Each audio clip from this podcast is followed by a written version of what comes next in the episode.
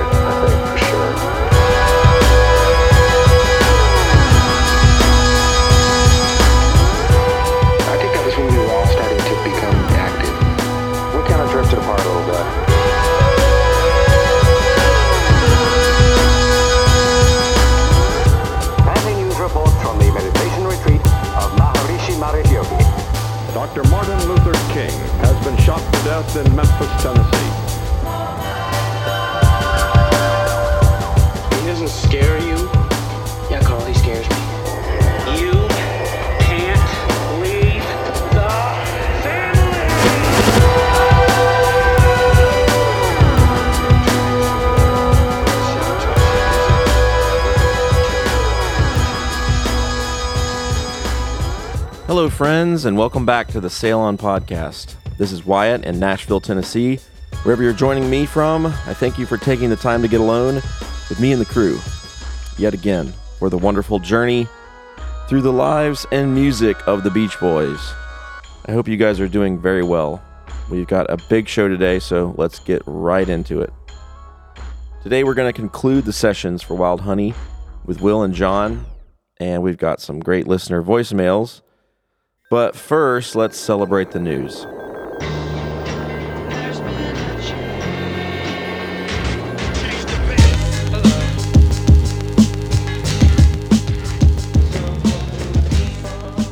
The Beach Boys are on tour right now in the U.S. I will be in attendance this February 6th at the historic Ryman Auditorium here in Nashville. If any of you sailors are coming out, give me a shout or look for me before the show. I may have gifts or maybe even a recording device. Who knows? I'm not sure yet, but I'll have a full review of the experience when all is said and done over on our Patreon page, which is a great way to show your support for the show. If you guys like bonus episodes and fun stuff, every month there's a link in the show notes. Please check it out. I want to give a shout out to our newest sailors Brian King, Austin Foster, Billy Holly, Peter Rice, Thomas Heiberger, Anupa Maduela, Matthew Smith, Richard Moore, and Ryan Bushy. Thank you guys so much. You are the reason this show is advertisement free, and that's pretty sweet. I love all of you. We love you. Also, you can go see Al Jardine. He's doing some of his solo shows this spring before he heads out on tour with Brian Wilson and Chicago this summer. Lots of opportunities to see the boys this year. Also, your favorite fake Beach Boys are back with some shows this spring, and we will ramp into a hopefully busy summer season. Check out the Sail On Band, and their tour dates are over at sailonsounds.com. Some sad news, unfortunately, we did lose the amazingly talented and lovely Ronnie Spector last month. Of course, she was the lead singer of the Ronettes, one of Brian's favorite singers and biggest inspirations. Our thoughts are with her family and loved ones. I did "Don't Worry, Baby." I had I know, to. I heard, I love it. You you did you recorded you wrote uh, "Don't Worry, Baby" right after "Be Right. My Baby." Right. And they was that song was supposed to be for me, and Phil didn't write it, so he said, "No way." I said, "But but it's such a great fucking song. Don't Worry, Baby" would have been the perfect follow up to "Be My Baby." Instead, he did "Baby I Love You" with with Ellie and Jeff. Oh, my God. And I said, "I gotta have the Brian." And so I waited 30 years to do "Don't Worry, Baby." Oh my God, your Everything will so turn out Your alright. voice is so special, I can't even believe it. In my dressing room, she's Ronnie doing a concert so young. oh, I love that Can't oh, one. marry. Oh! No one. No one. No. Ooh, yeah. I love you, Brian.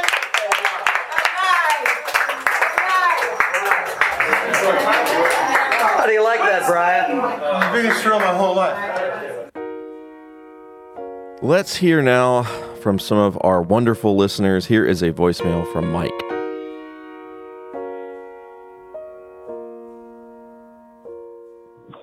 Hey, this is uh, Mike Corner from uh, beaches of Galveston, Texas. Sorry if you hear a wave noise in the background.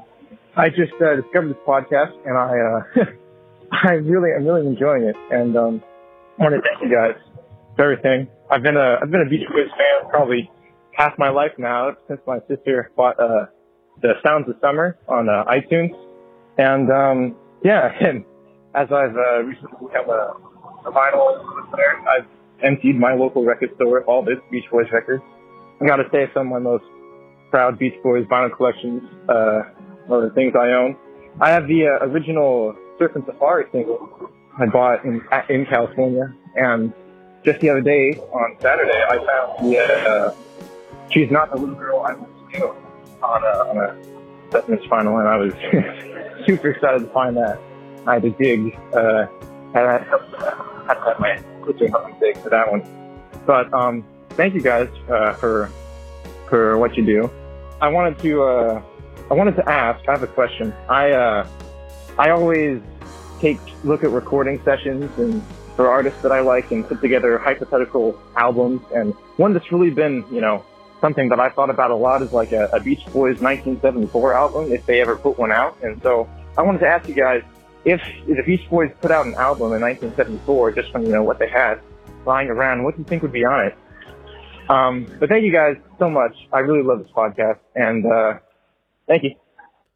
Hey, thank you, Mike. I appreciate you calling in. And wow, a 1974 Beach Boys album that would be tough to put together. We do have some things, some Dennis Wilson recordings, but not much from the boys maybe um, an early version of Ding Dang, and uh, I think they started Good Timin' and uh, California Feeling, mm, Child of Winter, I believe, and that's pretty much it.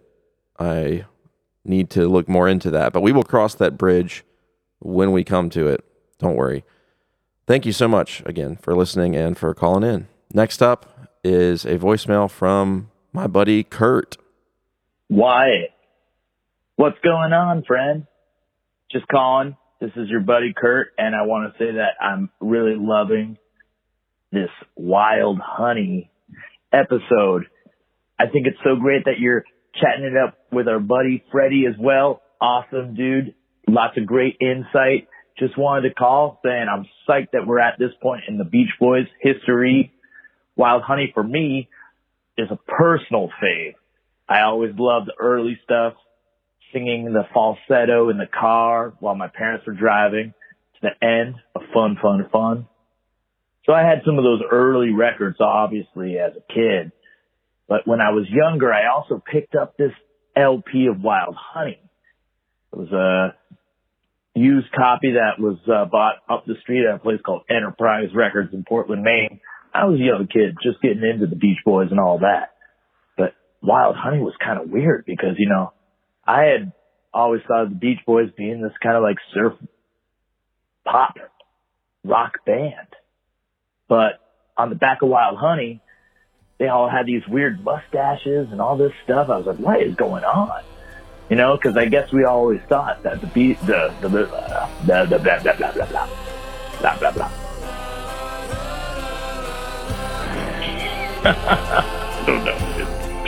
I have no idea what I'm talking about. Anyway, just to, just to raise this. I was able to get a hold of all these drugs and they messed me up. They uh, they messed my mind up. So high right now. Hey Kurt, um, I think I lost you there in the in the Psycho Circus, but thanks for calling in. Um, I'm glad you enjoyed the Wild Honey episodes. Maybe you can come on the show next and we can have a more in-depth wild honey discussion. But you let me know man. Hope you're doing well. Love you boss. All right. If you guys want to give me a call the number is in the show notes. Leave me a message email twitter all the things. Check it out i'm going to turn it over now to our sessionographers or beach boys wizards as i call them will Crera and john brody For the continuation of the Wild Honey recording sessions, take it away, lads.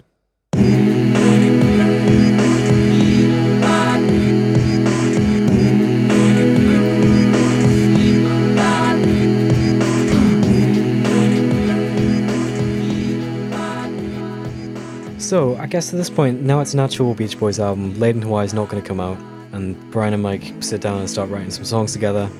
And then throughout like late October through to the start of November, they record the rest of this album like very quickly. Like it takes like two weeks, and then they take a break and come back and spend like a couple more days doing some extra songs.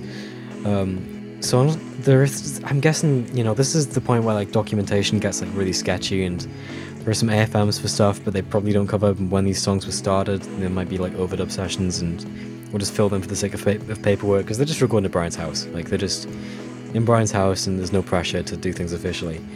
Um, so just dates that we actually know of.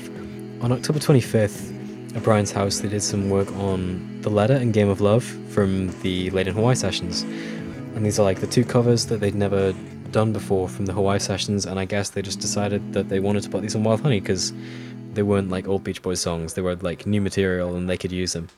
So they did some instrumental stuff on the letter, and then I guess they did some vocals on Game of Love, maybe. And then after that, the actual Wild Honey sessions kind of begin.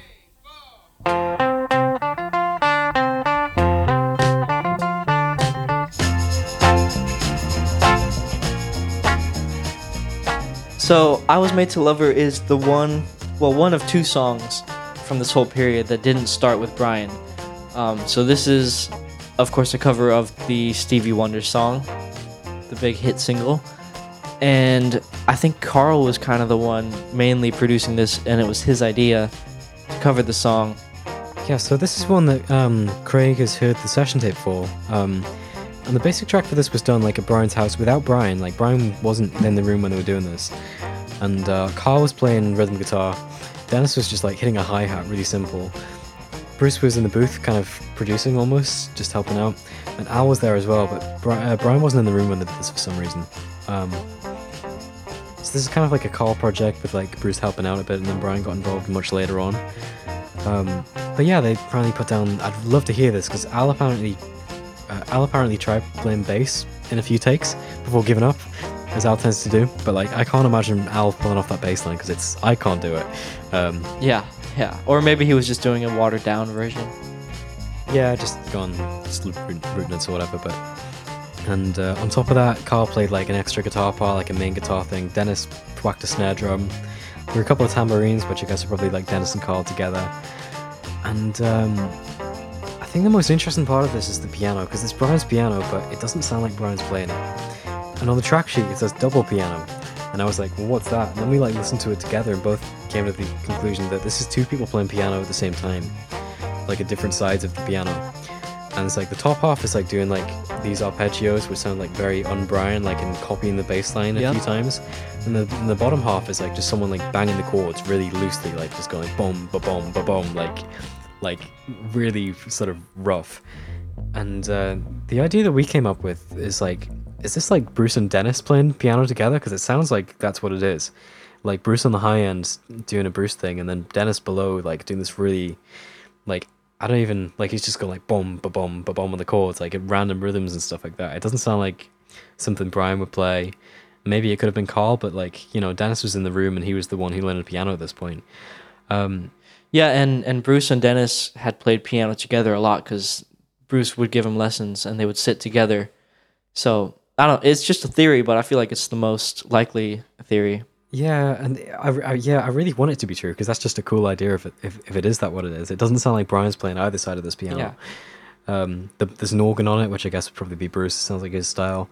And the bass part as well. Um, Carol Kaye claimed that she played the bass on this at one point, which uh, she didn't. Um, but they, you know, um, Bruce was asked who played this, and like without missing a beat, Bruce said that it was Ron Brown, the touring guy, who also played on Darlin' and Time to Get Alone. Really well played bass part.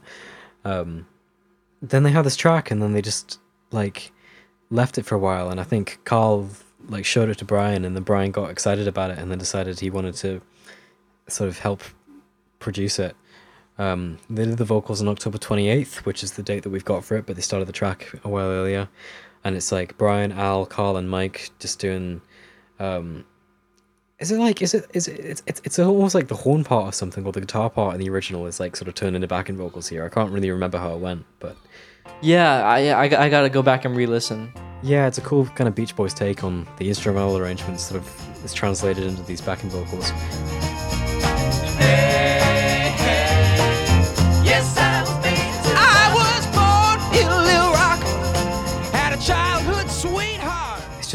Just just four of them singing. Like it's not double track. It's very simple again. The way they did the vocals in these songs, like they're not they're not doing the big vocal production the way they used to. Was the pigtails.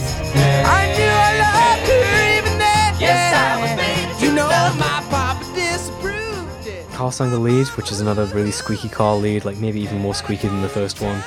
Um, I love this voice um, on this one. Like it's, it's like it gets like more intense as the song goes on. I really like his lead here. It's clearly just trying to copy Stevie Wonder as closely as possible, but Yeah, it, it's Yeah. good. It's good. The love I gave her through the years. Yes, I was made Like a sweet magnolia tree, my love blossomed tenderly. My life grew sweeter through the years. Yes, I was made I know that my baby The bridge is a whole other thing. It's um, Oh yeah, let's talk about that. Yeah, so, so the way they did the song, when they did the basic track, it's like they just play. They didn't include the bridge. Like the entire song was like four bars over and over again, and that's it. Like it's it's a really simple. And they didn't even bother with the bridge. So the entire like two minute long track is just the same four bars repeated.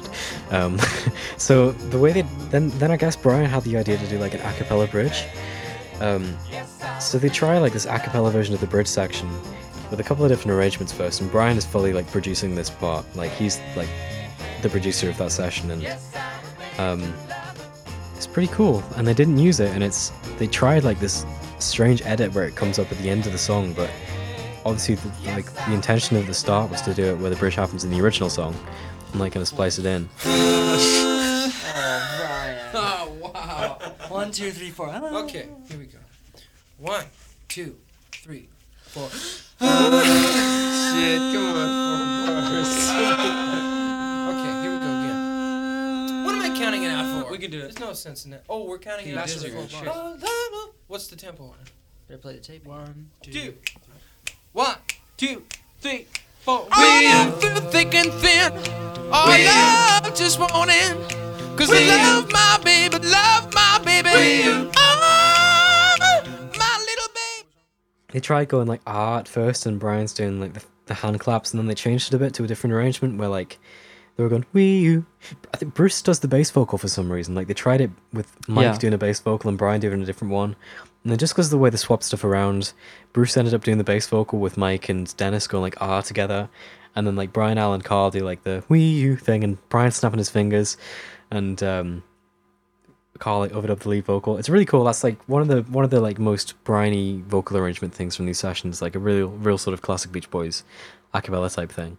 Yeah, wish wish there was more of that kind of stuff. I mean, obviously vocals are overdubbed, so there's not going to be like session clips.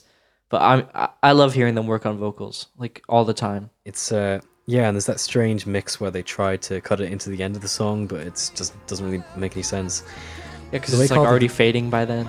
Exactly, yeah. The- But, the, but it was definitely supposed to go in the middle of the song with where it should be, you know, because Carl did like a lead vocal on the track and then like lead vocal from the second half at the start, so it's like kind of cut together. Like the same thing repeats twice with a sort of splice in the middle where the bridge was going to be.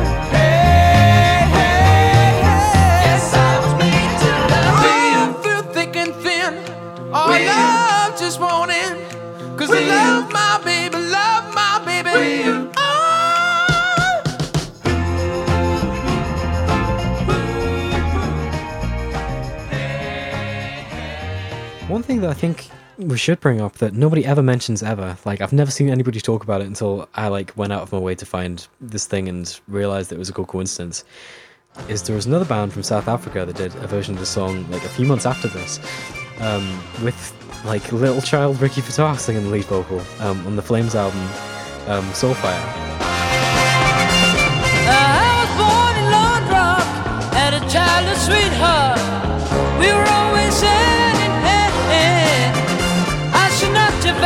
Insisted Susie was in pigtails.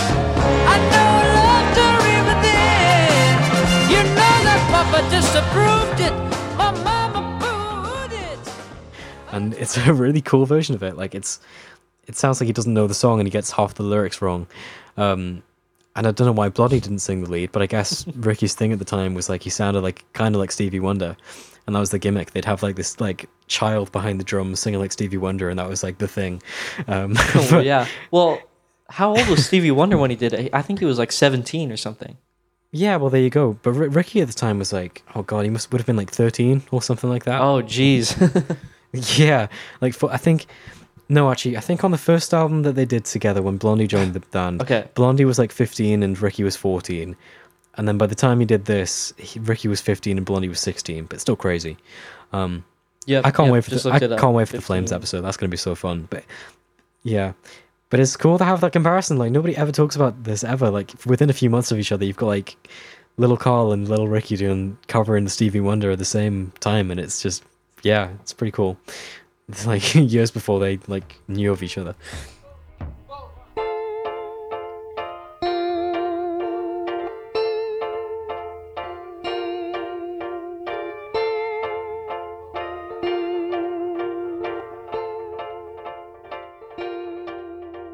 Let's talk about Cool Cool Water. Let's not go crazy on it because you could break it down a lot, like all the tape bounces and things like that. But hey, it's cool, cool water. It's back. Back from the dead. And uh, it'll go back into the grave very shortly after. This this thing keeps coming back and back, and just this is a long saga with this song. Yes. So I think the yeah last time they recorded this was what at Western, kind of right before the Smiley Smile period. And so it's back. It's the same, similar arrangement, same same music, and then there's also the weird intro section, the water the water chant. Yeah, so two sections. Like this is um, I've like God, I'm looking at like the most detailed like infographic I've ever written on a song to break down how they recorded it and stuff. and I don't want to go into all of it because it's complicated. But basically, there's this interesting thing on um, Smile Sessions where Brian sort of laid down a basic track for sort of a longer version of it with different sections and like the child bridge and things like that from Child's Father to the Man. And they tried overdubbing a little bit of it and then gave up. And then Brian went back and just recorded like these two verses. And those two verses sat around for ages and then ended up being used on Sunflower. Um, so, yeah, so the main section of the song was Brian playing the piano with ta- with the strings taped down again, so it sounds a lot like Aren't You Glad? Um, Carl played like a 12 string electric guitar, and then Al played like the six string, and he's doing like the sort of vibrato y wobble, which is really cool. Really nice guitar sounds on this. It's not like this is another thing. It's like Time to Get Alone that stands out a lot from the Wild Honey music. It doesn't really fit Yeah. with the vibe of anything else, but it wouldn't have fit on Smile. It wouldn't have fit on Smiley Smile. It's got a different energy. well, it, there's but- just like, yeah, the, there's not a lot of lead guitar on this album, but yeah, I really love those guitar sounds on this. Yeah, you'd think in like the R and B kind of thing, you'd have more sort of like stabby guitars and like crunchy sort of things, but there's a lot of like really clean, mellow sounding guitars in Wild Honey. It's they're really nice. Like they sort of playing the role of maybe what other instruments would have done in the past, or maybe what vocals would have done in the past. Like Mhm. these nice sort of counter melodies and little sort of flourishes. Um, it's nice to have Al playing guitar. When when's the last time Al played guitar? Too long. um, That's a good it's, question. nice, it's, it's nice having him back.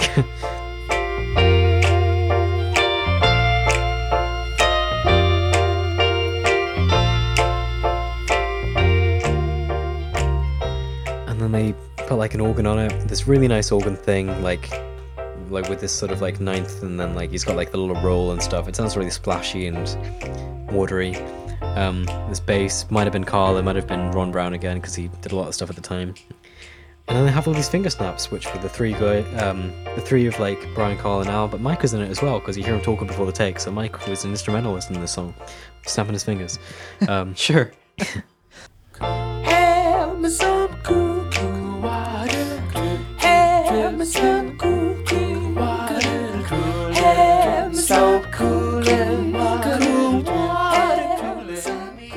And then they did this um, three-way vocal round thing with Brian, Carl, and Al singing the different parts, and then Carl doubled his part, and then they did this odd thing where like they bounced it down to another tape, and then Brian and Al doubled like this, their separate lines like individually, and like Al and Carl sang the drip drip drip thing together, and it's like this cool vocal feedback effect on the vocals, and then Brian had Mike like overdub his like Mike's vocal separately, um, and then like I'm just looking at this like going, oh my god, this this recording was so complicated. I don't want to get into. well, they just like sat around for so long doing doing so many vocals. Yeah, they did it. They did they, like they did so many tape bounces. It went over like six tape generations, which they never did like for another song. Just kept bouncing it down and doing reductions and stuff, and it gets quite complicated. I don't want to go into the way they did it. Like you can read about it in a few years when we do our thing. Um,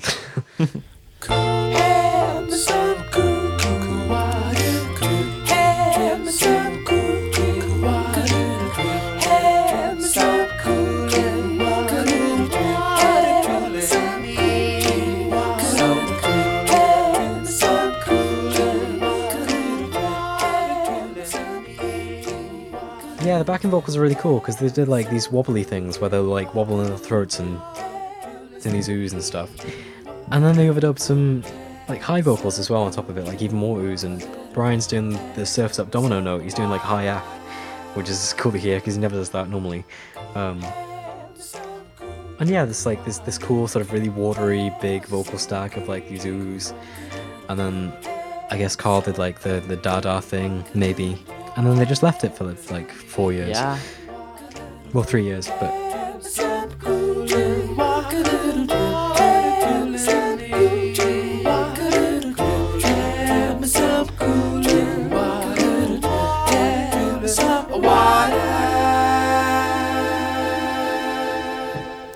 Yep. And I, I can see why they didn't use this. I mean, I, I love it. It's beautiful, but it's it's not like it doesn't fit into the whole Motown R and B, Wild no, it Honey really doesn't vibe. fit the rest of the album. like uh, time to get alone i think would even though it's so weird and different and huge but th- this is is i'm it, it it feels like smile music you know Yeah, when you've got like Mama Said, and then you've got like Country Air, kind of has sort of a feeling to the, that would fit with this as well. But it does feel like very left field from the other thing um, that they were doing at the time. And there's also the chant as well, the water chant that they also did in '67. This wasn't a smile left over. This was a Wild Honey thing. It was called like I think on the tape box it was maybe called like Cool Cool Water Ending, and then there's another one that calls it Cool Cool Water Part Two or something like that, or Fade for Cool Cool Water. So I think it was going to go pretty much where I went in Sunflower, like after the main section. Um, and this thing is not like any other piece of music that Brian ever did ever for anything. Like No, he played, so played weird. like two note two notes on the organ. It's like fifty seconds of just holding down a B and an E on the organ, and that's it. And then they did all these f- freaky like drone vocals, almost like Indian music almost, but like I don't know. I don't know what you can. I don't know what this is from. Like it's so di- left field. And it's and so unlike hard anything to else that's ever done. describe you just have to like listen to it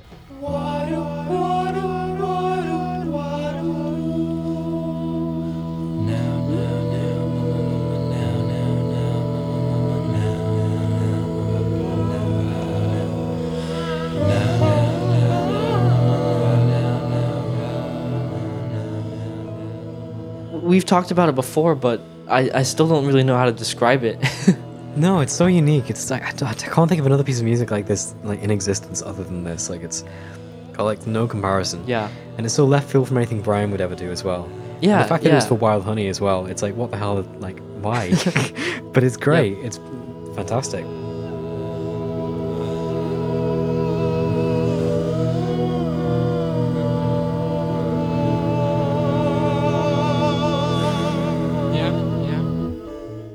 Like you know Brian Carl and Al will do like the water water water water thing at the start together and then there's like a sort of echo voice version of it where they do it slightly out of sync with itself and it's and then they're basically they're like improvising kind of like Brian gives everyone a starting note and then they just like move between these different notes and and like they're kind of just improvising these harmonies and it's very spooky and strange. Carl's on the top, Al's in the middle, Brian's on the bottom, but he's still kind of high up. And then Mike's got that great chant where he's going down, going now, now, now, now, now. it's like, it's so. I don't even know how to describe this piece of music. It's bizarre. you, you just have to listen to it but yeah it's Yeah. ju- it's just the four of them no bruce or dennis Um, I love the way it ends too. Carl just like s- starts singing really loud and he starts wobbling his voice. The ending is the best part. It's it's just so calming. Like it, I- it kind of like fits in with the kind of um outdoorsy kind of I don't know. Wild Honey. A lot of the songs have a, a really nature feeling to them. Yeah, Let the wind blow, obviously, and there's a bunch of lyrics about you know country air and and bees and so it, it, it fits in that way Even Aren't You Glad gives me that feeling. It's like Yeah. about two people walking around outside in like the autumn or something like that. I don't know. yeah i mean that- that that's why this is such a great walk album like you described of it. Get Alone is like that too. Yeah. musically it's it's just so bizarre though It's not even in the same key as the other thing as well. Like when they did put it on Sunflower, No. they had to mask it with It's- like, it's the, like, actually- the it's- it's as far like, away- wave crash. yeah i don't know if this is intentional but it's as far away as possible from that key because um you know the main section is in b flat and then this is just an e chord with improvisations and that's that's a diminished fifth away that's as far away as you can get Yeah, it's not even a it's not even a full chord, isn't it? It's like it's suspended. It's just like an E and a B together. Like is that is that what it's playing? I think that's what it's playing. Yeah, and and Yeah. technically, a, a chord is is three or more notes together, so it's it's just like Yeah. a, a drone. It's just it's just- Exactly. Um, and then of, of course you have all the voices filling in in between. But but yeah, I think I think it was intentional to make them as unrelated as possible, because I I don't know how he would have put this together in an edit, which which I'm really sad we don't have. Um, but it, yeah, it's it's intentional dissonance, and it's you know it sounds freaky, and it's meant to be freaky. It sounds watery. It sounds like liquid. It's uh, it's the pictorial Yeah. thing. It's back to Smile. It's like music that just sounds like a thing. and it's from Smile too.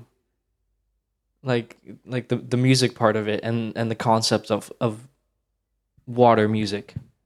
yeah, I don't know what to say, but it found kind of a fitting place on Sunflower. But I don't really think the song itself. I think uh, belongs on Smile or Smiley Smile. Like just in terms of like the way he was writing. yeah, just music. because it's it's it's so strange. Yeah, it's it's hard to fit that in with with you know love songs. Yeah. So then in 1970, you know, they put some more vocals on it and they added the synthesizer and did that whole other section. Um, we'll come back to that in a few years, but it's not done yet. Yeah, we'll we'll, we'll get there. We'll get there. so we'll move on to another song that is much more Wild Honey, which, is- which is Here Comes the Night, which was also recorded on October 26th. Hell yeah.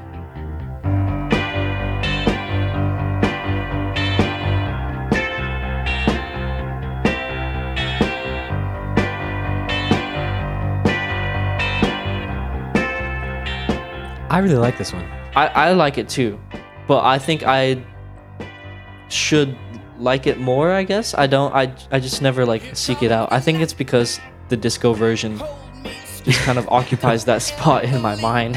Yeah, this is one of my favorite songs on the album. I put this song on all the time. Sometimes I'll just like start it from this song.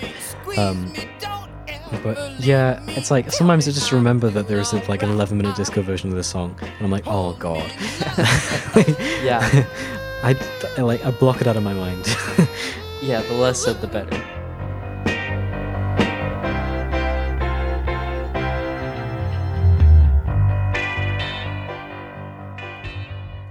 There's two guitars in this one, which it took me a while to notice. There's um, I think it's just like Cool Cool Water again. There's like a 12 string, which I guess Carl would have played, and then there's a six string played by Al.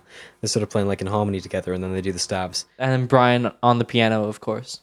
Yeah, the piano really drives like the whole song on this one again. There's um, an organ in the chorus, just playing these like sort of low notes. There's a bass, which sounds like it would have had to be uh, Ron Brown again, who apparently played bass on quite a lot of this album, um, according to Bruce. Um, was overdubbed, and it's got this that sort of fast drum where it's like do do do do do do do do do. Like one, none of the Beach Boys would have played that, I don't think. Yeah. And then there's like this really, and this yeah, and then there's like that really dead sounding snare drum, which probably would have been Brian or Carl. Like I don't know, they wouldn't have brought Dennis in to do that. Like it's No, just because he, he he doesn't sing on this. and he? it barely sounds like a drum. It's all muted.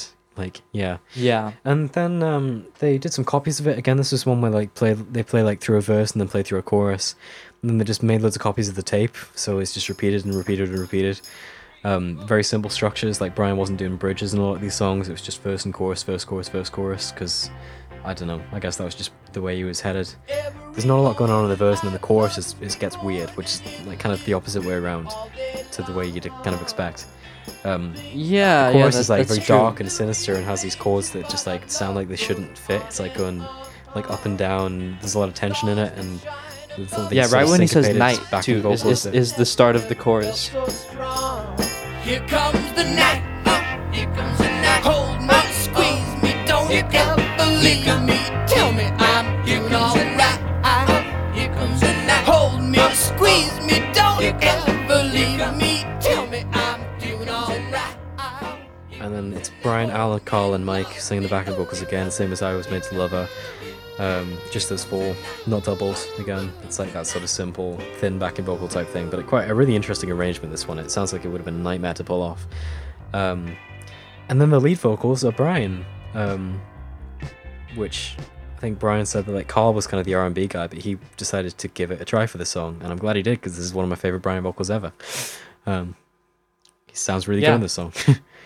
Yeah, really good. Um, he's got a weird voice, Brian, like in the '60s when he sings this sort of song. Yeah. But I, I love it a lot. Like, especially in the chorus when he's like really digging into it. It's like it's like singing like right at the the top of his throat, kind of. It's hard to describe, but like it's really Mhm. forced and. It's, and then and then he gets up there for the ooh at the end. yeah, the, the the big ooh as well at the end. Like the it's super shrill and I don't know. He's got an odd voice, Brian, on this song, but it just works really well for it. Um, and there's a Yeah. tambourine as well. Um, that I've noticed something odd about is the tambourine is different in every verse because what they did is they made all these copies so they didn't have to repeat it and then they realized that they wanted a tambourine so they had to go and add a tambourine to all the different copies so the tambourine is like very slightly different on each verse nobody will ever notice that um, but i'm glad it's i picked it up and wrote it down Yeah, you Um, freak. look it's what i'm what else am i gonna do True. yeah Okay, moving on. We have a thing or two. This one is this one is fun. Strange.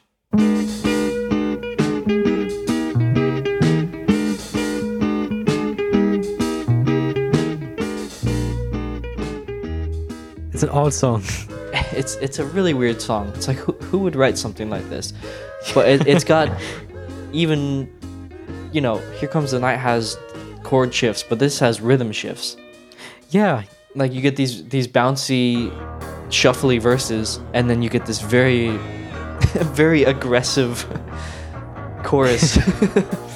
Yeah, the chorus is like the chorus is just do it again. Like it's it's kind of Yeah, got, got yeah. a getting hungry sort of feeling, and it's got the do it again rhythm.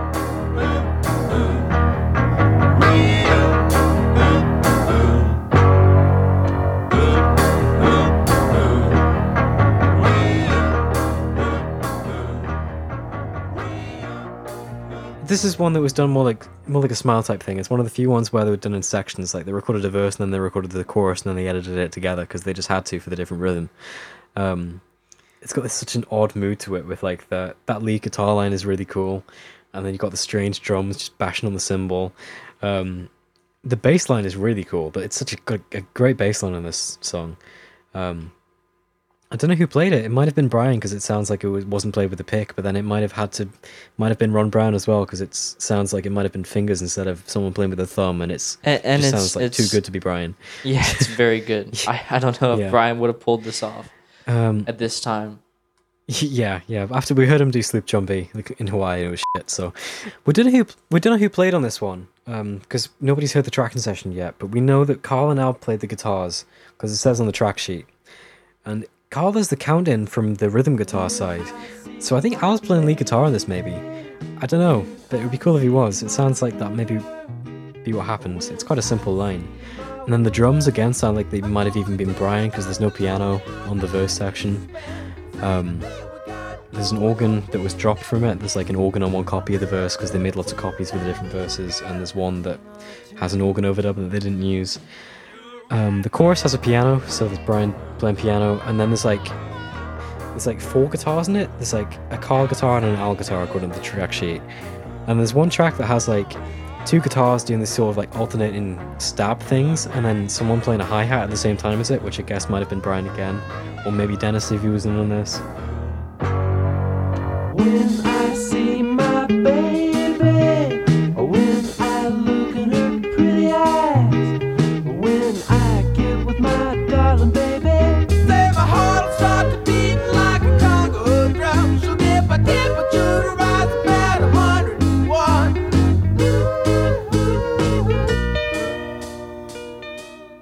What about the Al vocal? Yeah, the, oh yeah, on the on the track sheet for the verses, there's um, they, someone wrote in an Al vocal and they crossed it out. So I guess Al sang the lead vocal and then it was erased by like by Mike and Carl. But I want to hear the Al version of this because Al is like so absent on Wild Honey. Yeah, where is this guy?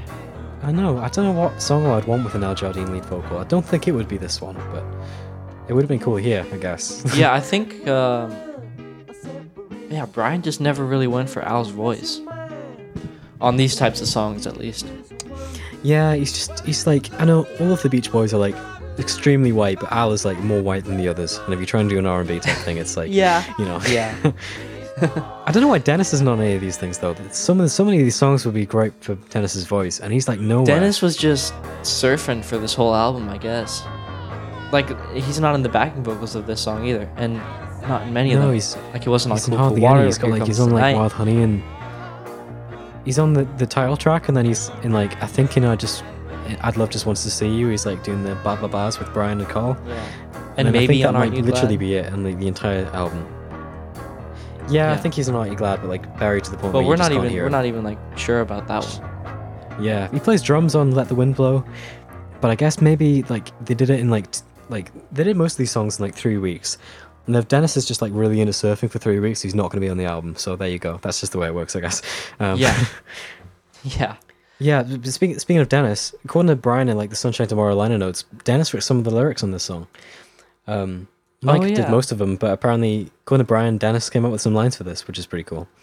It's like, but he wasn't credited, which um, if this was on the Friends album, I feel like, you know, there'd be like a Dennis credit on that. But um, at this point, I guess they just went into sharing, and Dennis didn't get Dennis didn't get his due.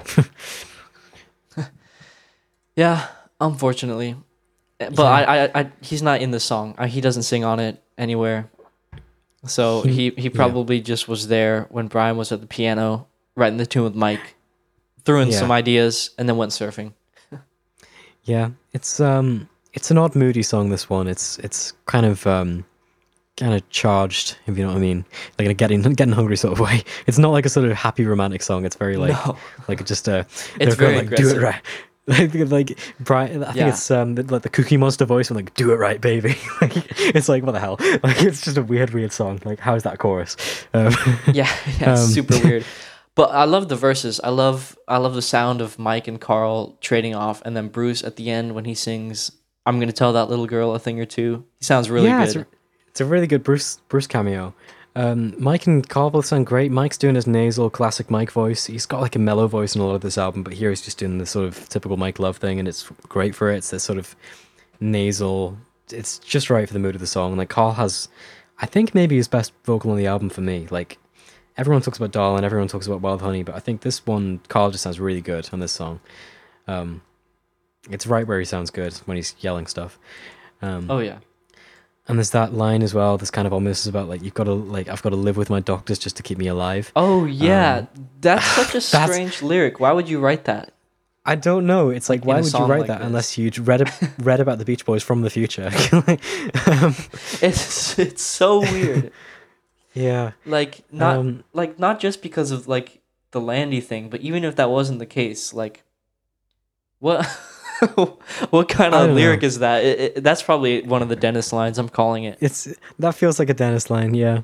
Um, I guess the backing vocals in this as well. Brian, Bruce, Carl, and Mike are the ones singing on this. It was done the same day as Darlin, apparently. Um, October twenty seventh is when they did the vocals. Um, so I guess that was just like they were the four Beach Boys in the room, and then like Bruce sat out of Darlin, and then came in for this one, and Billy went and did something else. Um, the Yeah, chorus is the chorus vocals. You've got like Carl and Mike doing the the the quote unquote lead, and then like um, Brian has this sort of response part with with Bruce doing a little harmony, and then Brian does like the the wordless thing. So just th- those are the only four guys in it, and a lot of copy and pasting. Again, it's Oh, just yeah. a verse chorus verse chorus song, and then the end is just the chorus repeats but without any vocals, which is kind of cool for the fade out. Um, it's well, just- Brian uh, on that high part at the end, like of the chorus, that I, that sounds so good. I wish there was more of that on this album. Like I love the high Yeah. voice stuff, and there's just not enough. I feel like is w- one of the reasons why I don't come back to this album a lot. Because I think just a part of my brain is like, oh, Beach Boys, high voices. I'm gonna listen to you know, Yeah, head yeah. sounds or something. I never go for Wild Honey because of that. But I, th- I think it's also this. Yeah. Some, one of the Sounds reasons I so like great. Wild Honey so much is because you get to hear like a really different side of them. Like, Yeah. now we're getting to "Can't Wait Too Long," which is a song that has a really complicated, long history. But we're only going to talk about a little bit of it here. Yes. Okay. So there's two versions to talk about. So let's let's start with the uh, the one with the piano. One, two, a one, two, three, four.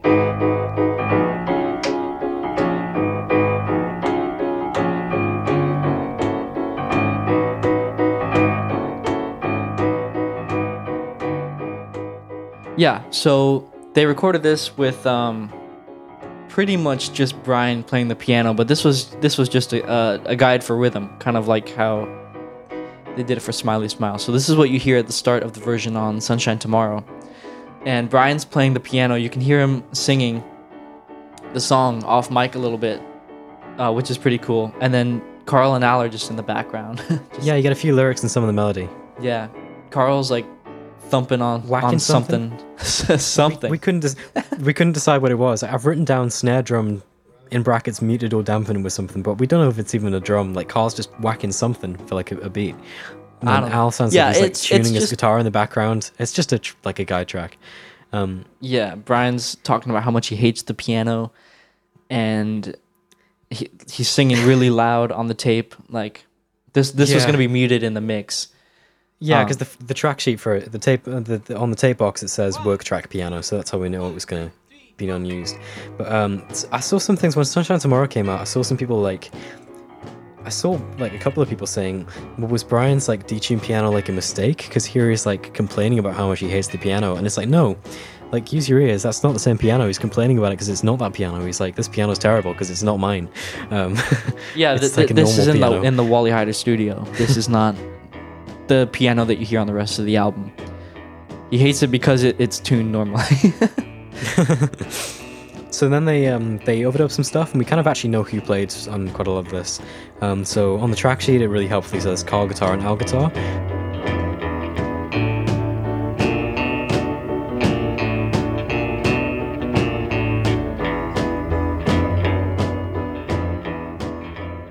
Pretty sure again, Al played lead guitar on this one because you hear his voice like he says something after he messes up on the stabs.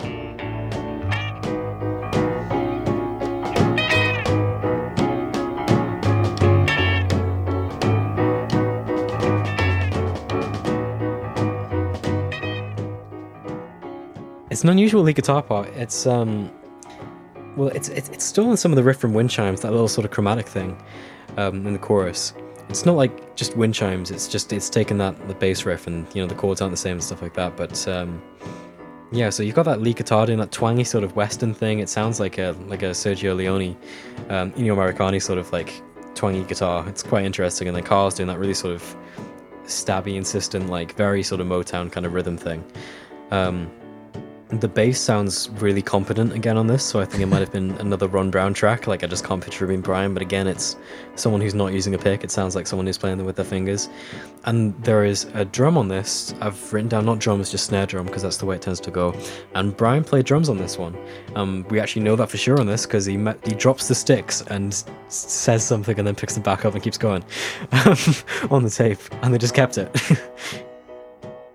This track also featured a bridge, which you don't hear in the Sunshine Tomorrow version, but they included it on the 2020 Sessions release. But if you want to hear the whole thing as it was, you got to go to the bootlegs.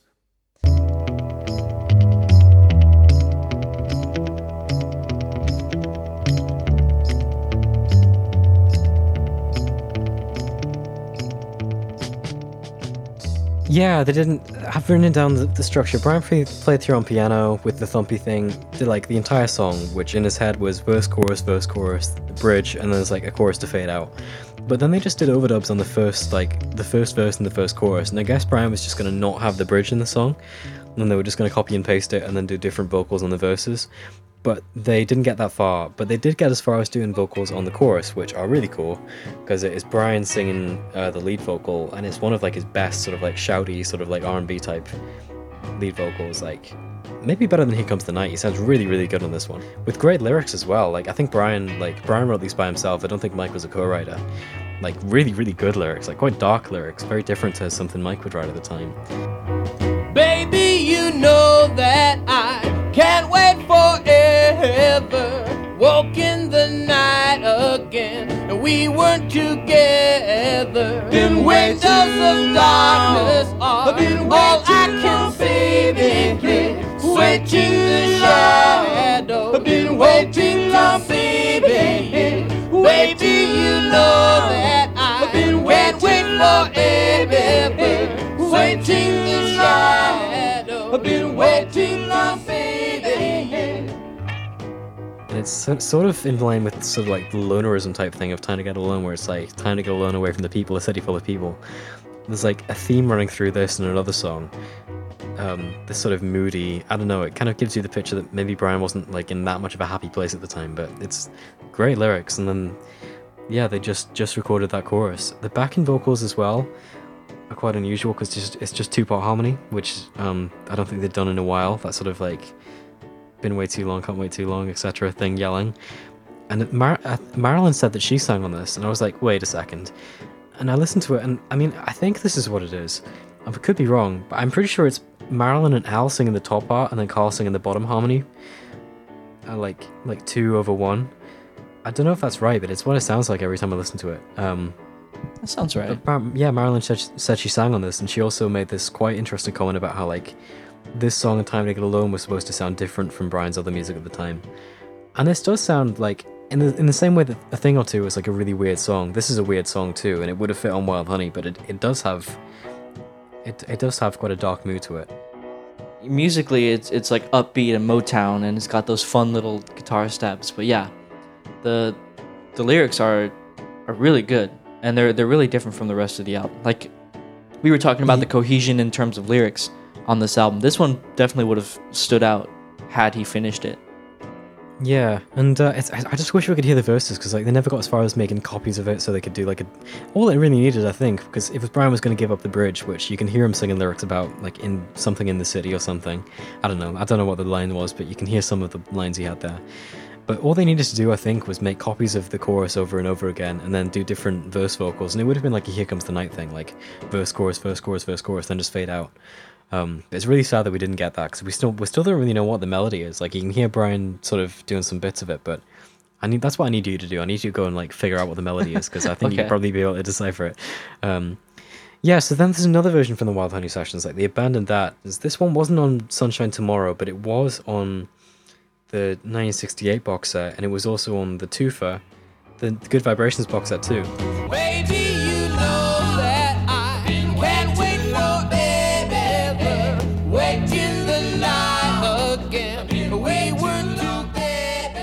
So th- this is like another attempt at it without a piano.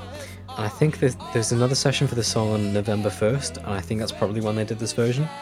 And there are two sections, I think, that were probably done at about the same time, maybe. Uh, there's like another attempt at the verse and chorus, which is much more sort of minimalistic. There's no piano. Um, there's like two guitars, quite similar to before, and then there's like this odd sounding bass. I don't know, there's an odd sound to it, and there's percussion that sounds like, I don't know, like an empty two liter plastic bottle whacked against a desk. That's all I can think of. Like, it's probably not that, but it doesn't sound like a drum. Um, and this one, again, they just got as far as doing chorus vocals, nothing on the verse. And it was like a longer chorus this time. There's like four rounds of it, and it goes on longer. Um, there's n- instead of that twangy up and down guitar riff, it's just like some like muted, sort of like palm muted, shuffly chords. Um, and the the vocals in this are different as well. It's Brian and Carl do the backing vocals, and then Brian sings the lead vocal. Um, and it's like a very like sort of sparse, rougher sounding version of it. It doesn't have the sort of drive and like energy of the other one. It's like a this one does sound like a sort of garage band, like an unfinished sort of Yeah, it. yeah, it's got like the the Wild Honey vibe to it, like the the title track, the song Wild Honey. It's very loose Yeah, and yeah, but very aggressive. Yeah, but it, it but it's much more sparse. It's it's Oh, an yeah. sounding thing. Yeah. Yeah. Um, yeah, it's kind of odd. And then there's another section that I think might be just from the sound of it. It sounds like it's from the Wild Honey era. The tape box for it apparently says "Can't Wait Too Long" Part Two, so it was clearly some kind of fade out. Um, and this is the thing with like the organ and like the delayed bass, and there's like some really sparse drums and a tambourine, and it's it's just like the chorus slowed down like really heavily.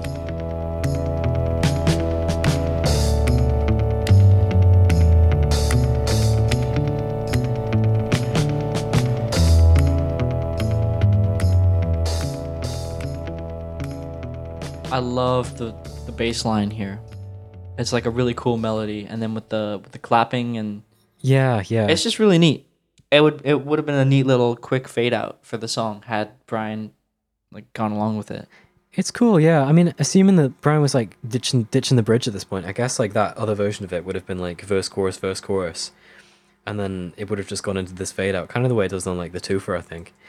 And uh, yeah, I think I think maybe Dennis was in, in on this one because the track sheet says there's like a Dennis idea or something like that on it, um, but no other tracks. Oh, so yeah, I, I don't know. yeah. I think I think the Wilsons um, were all played on this one, maybe.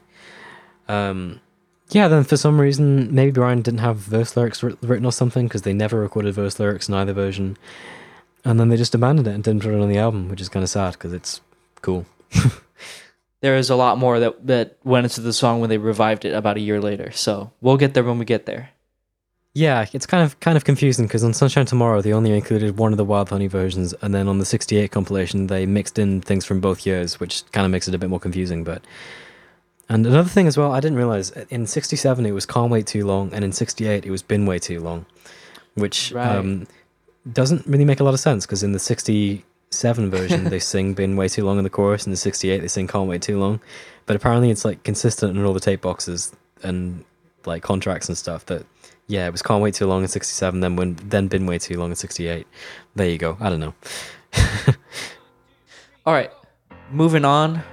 Honey, get home. oh yeah. Yeah this is um this is something that was known about for quite a while because it was on like this list of the original lineup of wild honey had this song listed and um there's just nothing was really known about it and then in 2017 we finally got to hear it and it was just a track with no vocals but it's a really cool track like Really cool track. Really great bass line.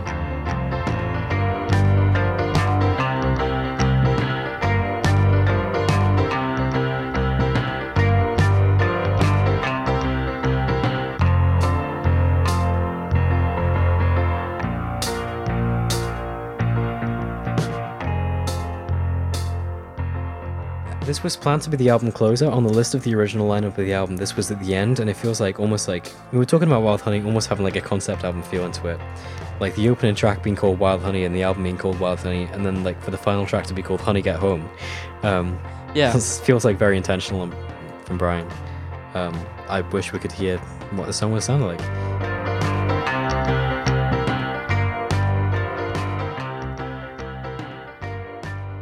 Haven't heard the session for this one, but we know that the basic track was apparently piano, guitar, and bass. So maybe like Brian, Carl, and Al, or Brian, Carl, and Bruce. And then they doubled the doubled the main guitar, which is quite interesting. Um, the bass sounds like it's Ron Brown's bass playing again, but I guess it could have been Carl overdubbed, but I don't know. And then um, the drums again could have been Dennis, could have been Brian, could have been Carl, could have been anyone because it's just a thwack. It's the same as a lot of these songs. We just don't have, we just don't have the answers. Yeah, not mu- not much to say. Yeah, so moving on to Lonely Days. Yeah, Lonely Days was on the same tape reel as Honey Get Home, I think. The one that everyone's familiar with. It's Mhm. like Honey Get Home and Lonely Days were um, on the same tape. So they were done like the same session at Brian's house. Don't know when, but we've got session dates for like AFM contracts for like October 28th and October 31st, both for this song. So, um, at Wally Heider Yeah, studio, probably- but we're not really sure of when the basic track at Brian's. Yeah, but we're not really sure when the basic track for Brian's house was done. But there are two versions of this, which is um, something that is rarely mentioned because on the tape that has "I Was Made to Love It" and "Cool Cool Water" on it, there's um, like a snippet of a session for a different version of "Lonely Days" in the middle of it that was like mostly taped over. Like there was some outtakes, and then "Cool Cool Water" suddenly cuts in and like tapes over this thing. And uh, I guess they like tried to record it at a different time and just kind of gave up. But that one's cool because it's got Brian playing the organ, um, very differently to the final version. Bruce playing bass and Carl is on the drums, and Brian is like really getting on Carl's case about not playing it properly. Um, it makes you wonder what other things that the the Beach Boys recorded that they then just taped over, like without caring about it. One, two, three, four.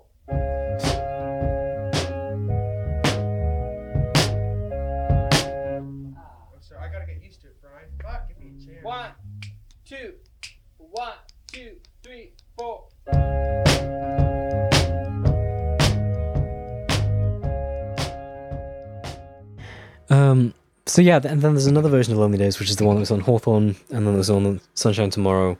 Everyone knows. And the other thing as well is this song was like credited to Unknown. Um, like they didn't put the writer on it; they just said Unknown because nobody could remember it. Brian said, "I don't remember who that was." Bruce said, "They don't remember." Um, Mike said the same thing. But this is obviously a Brian Wilson song. Like Brian is the one Mhm. who's producing these sessions. He's playing it. He's singing it off mic while he's playing the piano. Um, so it's it's a Brian song. it's kind of obvious if you listen to any of the recordings of it. Yeah, so this one's pretty cool because it's got Bruce doing a big chunk of the lead vocal, which he barely got at the time. I mean, we have a thing or two, but that's really just one line. Yeah. And the chorus is just Bruce doing both parts, Bruce singing together. Bruce. I don't know if there would have been, yeah, Bruce and Bruce. I don't know if there would have been more vocals here, but it's, it's a nice little Carl and Bruce duet, this whole song.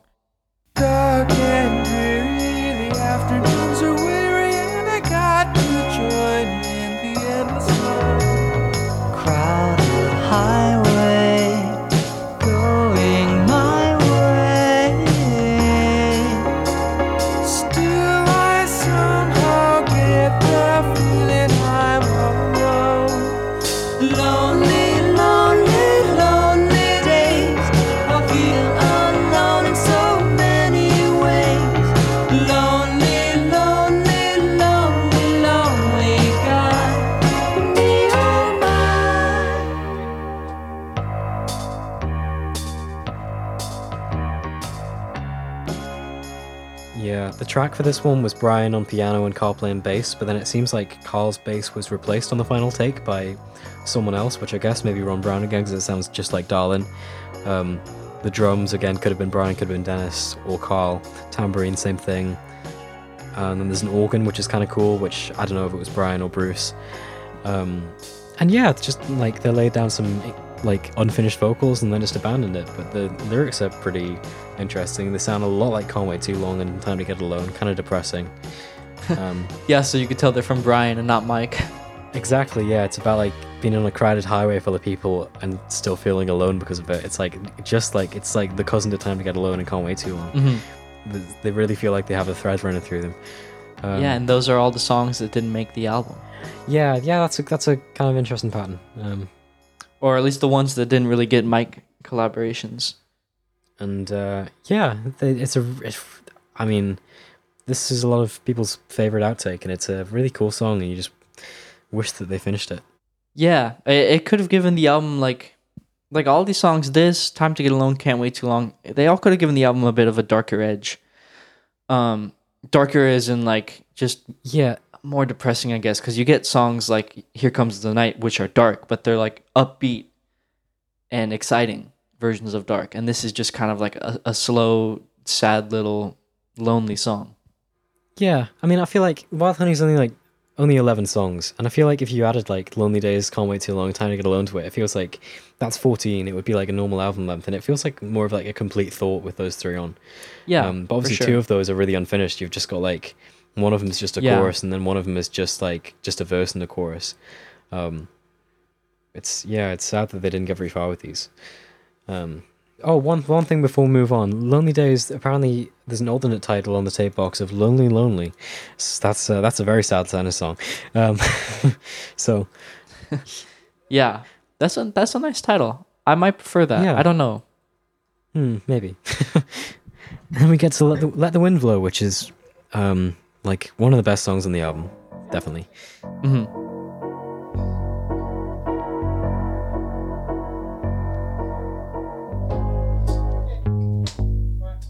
it's another waltz. It's num- waltz number two.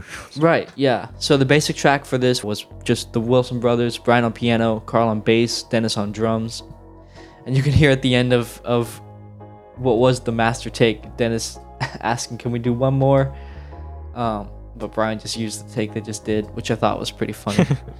um, and then there's there's a nice acoustic guitar that's playing some really cool, really airy riffs throughout, played by Carl. Yeah, that's that's kind of odd, isn't it? Um, yeah. You never like get like a lead acoustic guitar part in a Beach Boys song, especially like with this kind of thing. It feels like an odd choice. It's different from what we had on like Wild Honey, because Wild Honey it was just doubling the bass line, right? The left hand of the piano. And here it's like its own thing. Yeah, totally.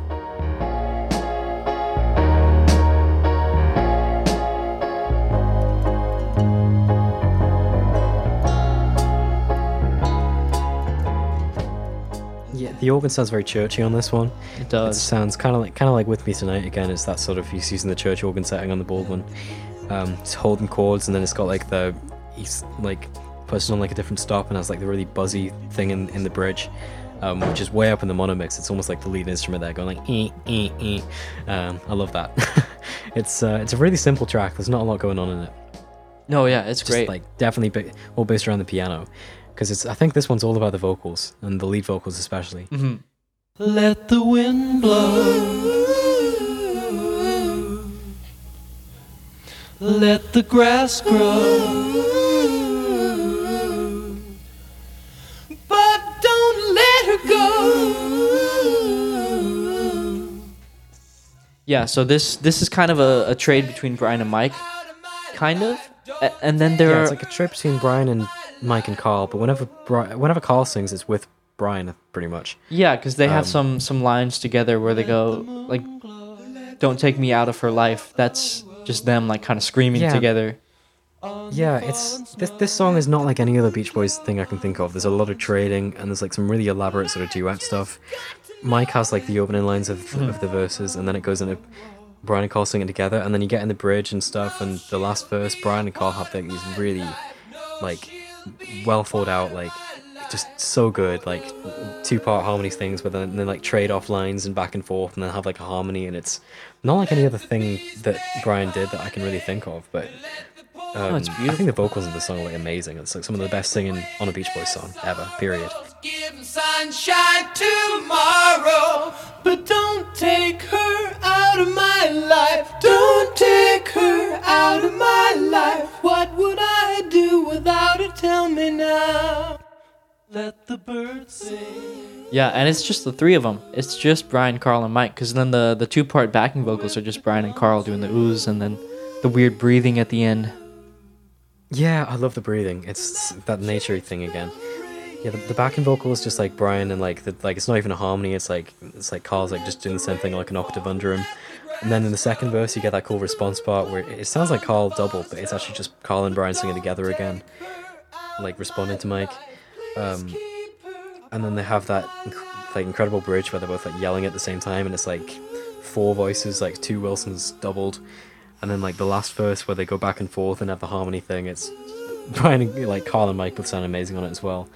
And it's the three people who sing lead all across this album, like all together in this song, doing like their best things that in their own ways and stuff. And it's just I love it. And it, it, it goes to show that you don't need all the crazy harmonies that they can do to be good. Mm. If these are some of your favorite vocals, because I mean, the the most the harmonies get are just Brian and Carl in two part harmony. Yeah, Um, totally. You know, compare that to, you know, a song like "Wouldn't It Be Nice," which is like six part, and then you have the lead vocal on top of that. And like this is, it's again, it's not for lack of trying. It's just a, something new. It's just a it's just a really good song as well. Maybe the best lyrics on the album, I think. It's it's like God only knows, but like put in a different perspective. Like what would you do without like Hmm. this person or whatever? And uh, just Brian kind of like begging, like don't take her out of my life, and it's like oh, it's like it really hits you. Like this one is one that apparently was about Marilyn. Like this, I think this one is like kind of either Marilyn or Brian has said that it was written about Marilyn. Um, Yeah, it's And it's it a, it's a really sweet song. something as well that's uh, in the Byron Preiss s- like 1970s biography of the band.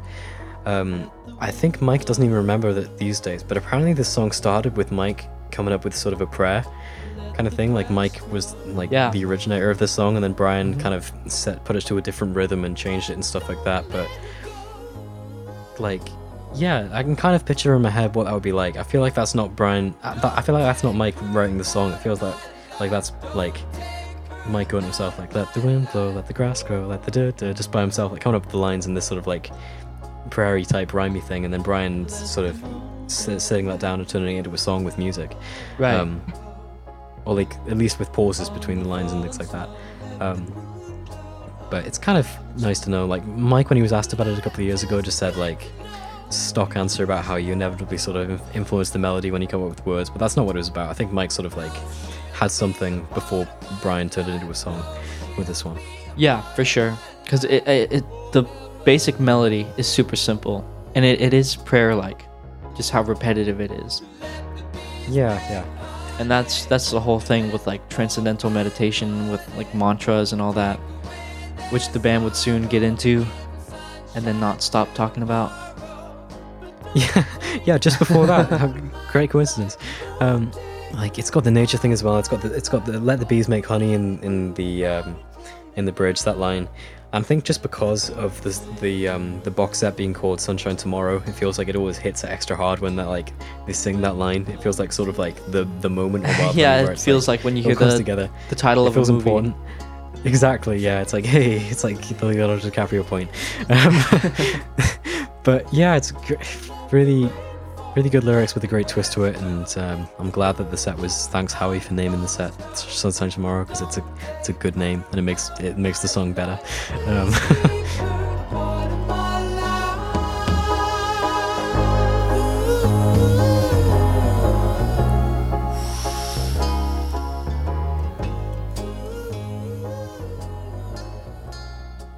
Before we talk about the rest of the songs, because there are more to come, we should probably take a stop and talk about the original lineup of Wild Honey, because at this point we've got all the songs in the bag that were going to be on the original version of the album, which was never Right. assembled. But there is this super fascinating like document with a, with basically a list of the Wild Honey album as it stood at one point. This album was like never assembled; it was never a physical thing, but it was like a plan that was going to be drawn up. Yeah, so there's there's a big old list which was uh, altered later to reflect the real album, but the the initial lineup of the album, which is a, a cool little listen if you want to put a plays, playlist together, is gonna go Wild Honey, Here Comes the Night, Let the Wind Blow, I Was Made to Love Her, The Letter, Darlin', A Thing or Two, Aren't You Glad, Cool Cool Water, Game of Love, Lonely Days, Honey Get Home. So a lot of songs there that didn't make the final cut. There's the the two Lei'd in Hawaii tracks, Cool Cool Water, Lonely Days, Honey Get Home. Uh, that's like half of this. Yeah, it's like a, a they really like order. scrapped like half of the Um, album that that that they planned out and then just kept going with the songwriting and the recording. Yeah, and um, but they never obviously like Cool Cool Water. I mean, Mm, actually, yeah. the four songs that they dropped, apart from the letter, um, were all like the letter was almost going to be on the album at the last minute. They didn't drop that right away, but the four songs that are last on here that they dropped are the four songs that are like weren't finished. So I think this is a sequence. It looks like it's an album sequence with like a side divide and stuff. Um, but at the same time, it's also the last four songs on the list just like weren't finished, and they're the ones that they dropped. So, Cool Cool Water, obviously, I don't think it was considered complete at the time. Game of Love, the vocals might have been done, but the track feels like it's not there. Lonely Days didn't get very far with it. Honey Get Home, they didn't get very far with it. Um, and then the other thing about this list is beneath it, it says produced by Brian Wilson, and then that's been crossed out and written produced by the BB instead. Um, Oh, and it's it's been crossed out where all the other songs have been crossed out and replaced with the new ones. Yeah, yeah. When they, with the same hand that wrote in the new songs, also crossed out, produced by Brian Wilson, and wrote, produced by the Beach Boys. Um, I know this was also going to be on Brother Records. For some reason, I don't know why, the final Wild Honey ended up being just on Capitol. Um, but originally, this was like Brother Records, like 9003. 9002, I think, would have been Lei'd in Hawaii, and this was um, the one afterwards. And then for some reason, it didn't end up being on Brother Records. They just kind of gave up on that and put it out under Capitol again. Um, but yeah, this this led to some I don't know historical. I don't know some I don't know some maybe kind of I don't want to call it bad historical analysis, but it was just when there was less information available. People kind of assumed that this was Brian's version of the album. and Then Brian gave up, and then Carl like did the rest of the sessions or something. But that's not the truth. Like to call this one No. produced by Brian Wilson wouldn't quite be right anyway, because I was made to Love" was on there, and that was mainly Carl's thing. And then Brian did most of the new stuff that was added after this. So really, it was kind of kind of a kind of a logical change to change it to produced by the Beach Boys. But you could have just said like produced by Brian Wilson with Carl and with a little bit of Bruce, and it would have been you know. But it's easier to just say produced by the Beach Boys. Yeah, well, there, Um, there's a song coming up that's on the new lineup, not on this one, that is entirely done without Brian, which is probably the main reason yeah for yeah. that change, because that change was made along with the track list change. Yeah. So if um, we haven't been talking about the dates a lot, and that's just because I don't want to bring up a lot of them because you can see them if you go to like Bellagio 4056.com and Andrew Doe's site, which has got the dates on there. Um, you can have a look at them, but a lot of it feels like a lot of Wild Honey was done like without documentation, so it, I don't want to lean on those dates too heavily. Like these feel like the dates for vocal sessions and not just when they did everything. Um, but Let the Wind Blow was done Right. on November 3rd. And then the next session that we know of was on November 13th. So they took like a week and a bit off after giving up on this version of the album before going back and adding some new songs to it. Um, so we've got four more new songs to talk about after this. Actually, no, five, because there's another thing. Um, at some point in early, I guess in early November, they Brian recorded another version of that we've already talked about in the Smile episodes. He did another version of Surfs Up for some reason. Yeah, I mean, we, we went over this briefly in the, the Surf's Up episode, which I think was also the Child Is Father of the Man episode. But um, yeah, Yeah. Brian, for some reason, with his detuned piano, which I guess we're now calling the Wild Honey piano, um, Yeah. recorded a new version of Surf's Up just instead of laying down any track and doing overdubs. It's it's just a, a live solo performance, and it's in a new key. And there are also two new key changes, so that it actually ends up in the same key as the original version. So, yeah, I mean the the Wild Honey album, like the concept is pretty solid, and it's so beyond what Brian and Van Dyke were doing for Smile. That, th- in my opinion, there is no way Brian was recording this to put on the Wild Honey album. Yeah, this it's such a strange thing, isn't it? Like we've been talking about Wild Honey for about like two and a half hours at this point, and it's just hit me that, like why Surfs Up here? Like why was he doing that song at this time? Like it comes Yeah. completely out of left field. I mean, but um, at, at the same time, they were they were still trying to release Smile at this point. It, they were still trying to say it was delayed, not canceled. Um, yeah, so it's I don't know, but it's it feels like almost I like mean, Brian was could- just doing it it, for himself, that- but then Yeah, it could be Brian doing it for himself. It could be Brian hearing that Smile wanted to be, they wanted to put out Smile in some form and going, oh, hold up, I can do Surfs Up better. Or it could be, Yeah. you know, I, I don't know. I just can't see it on the Wild Honey album. Even if that was Brian's intention, which I don't think it was, it would be super jarring. it's like some real thought went into this. It was like for something. It was like for something, but we just don't know what that something was. It was more than just a recording for the hell of it.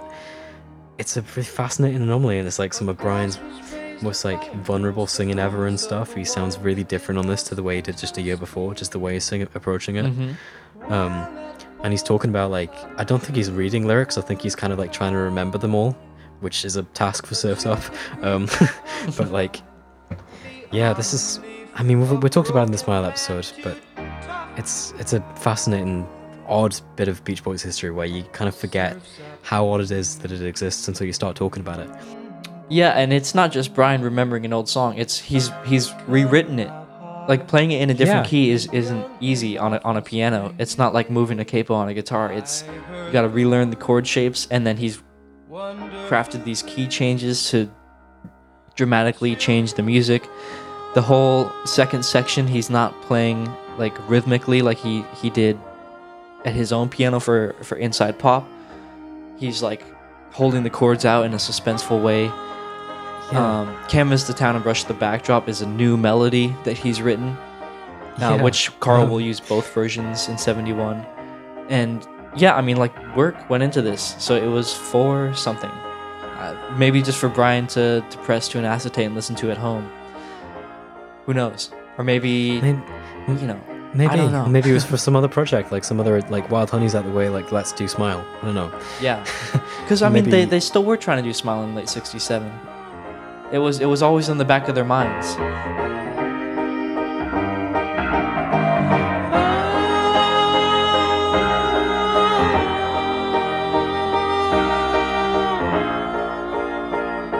Let's hear that.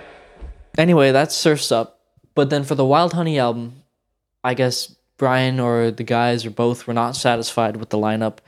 Some songs weren't getting finished, and a couple no, a couple new songs were written and recorded. So, first one of those is Country Air.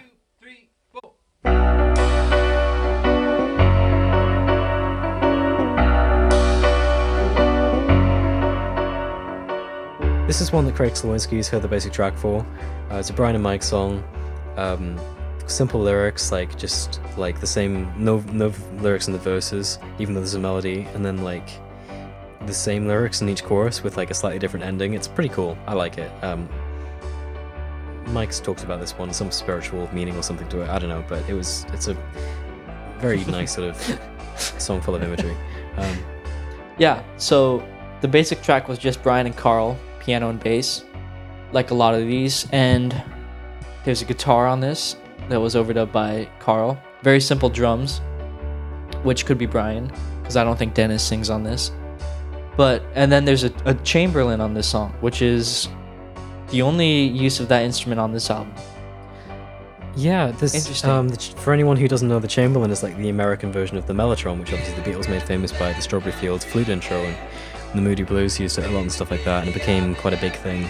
But the Beach Boys had like two of these, and they hardly ever used them ever. Like, like it's like comical that they had these like incredible, expensive, rare instruments that everyone was cra- going crazy over, and Brian like used them twice and was like, "Oh, I don't like it."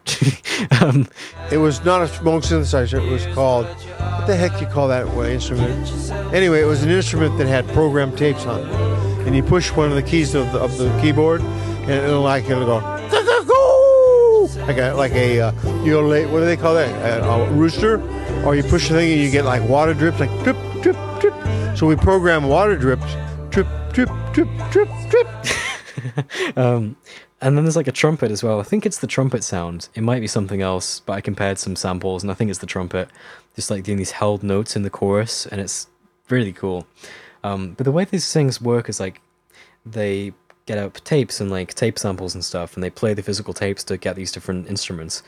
And uh, if you hold a note down too long, it starts to get to the end of the tape and it runs out. So it starts like crackling and getting all messed up and stuff.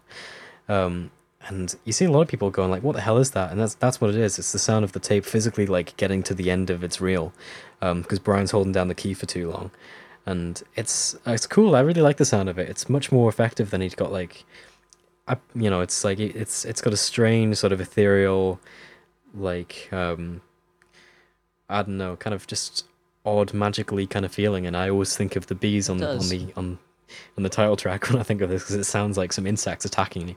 Um, Yeah, that and um and just the random the random vocals. The verses here are completely lyricless and it's just Carl humming the melody while everyone else just kind of makes up their own little scat parts or whistling and it, it just sounds like like the sounds of outside, you know, just like random little yeah, it's got that, that random little birds and stuff. If it feels sort of like Brian would have written this with like with with the melody to have some lyrics, and then he maybe maybe would have had a moment where like, hey, this is hip, it's happening, it's now. Let's not sing words and just hum, and it's it works really well for the song. I can't imagine it being better if it had words of the, of the verses.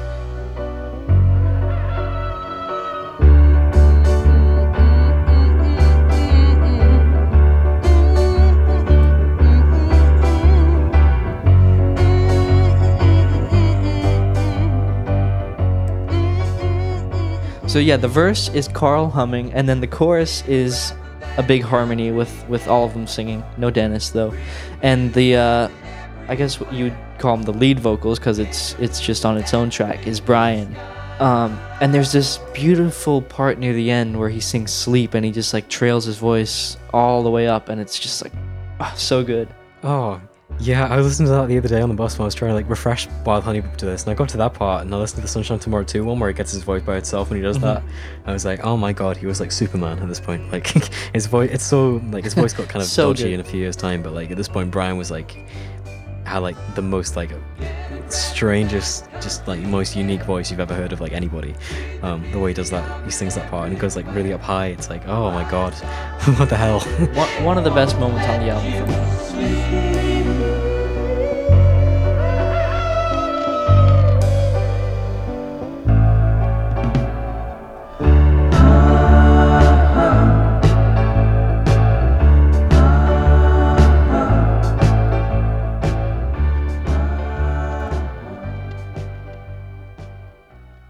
Moving on to the next song, I'd Love Just Once to See You.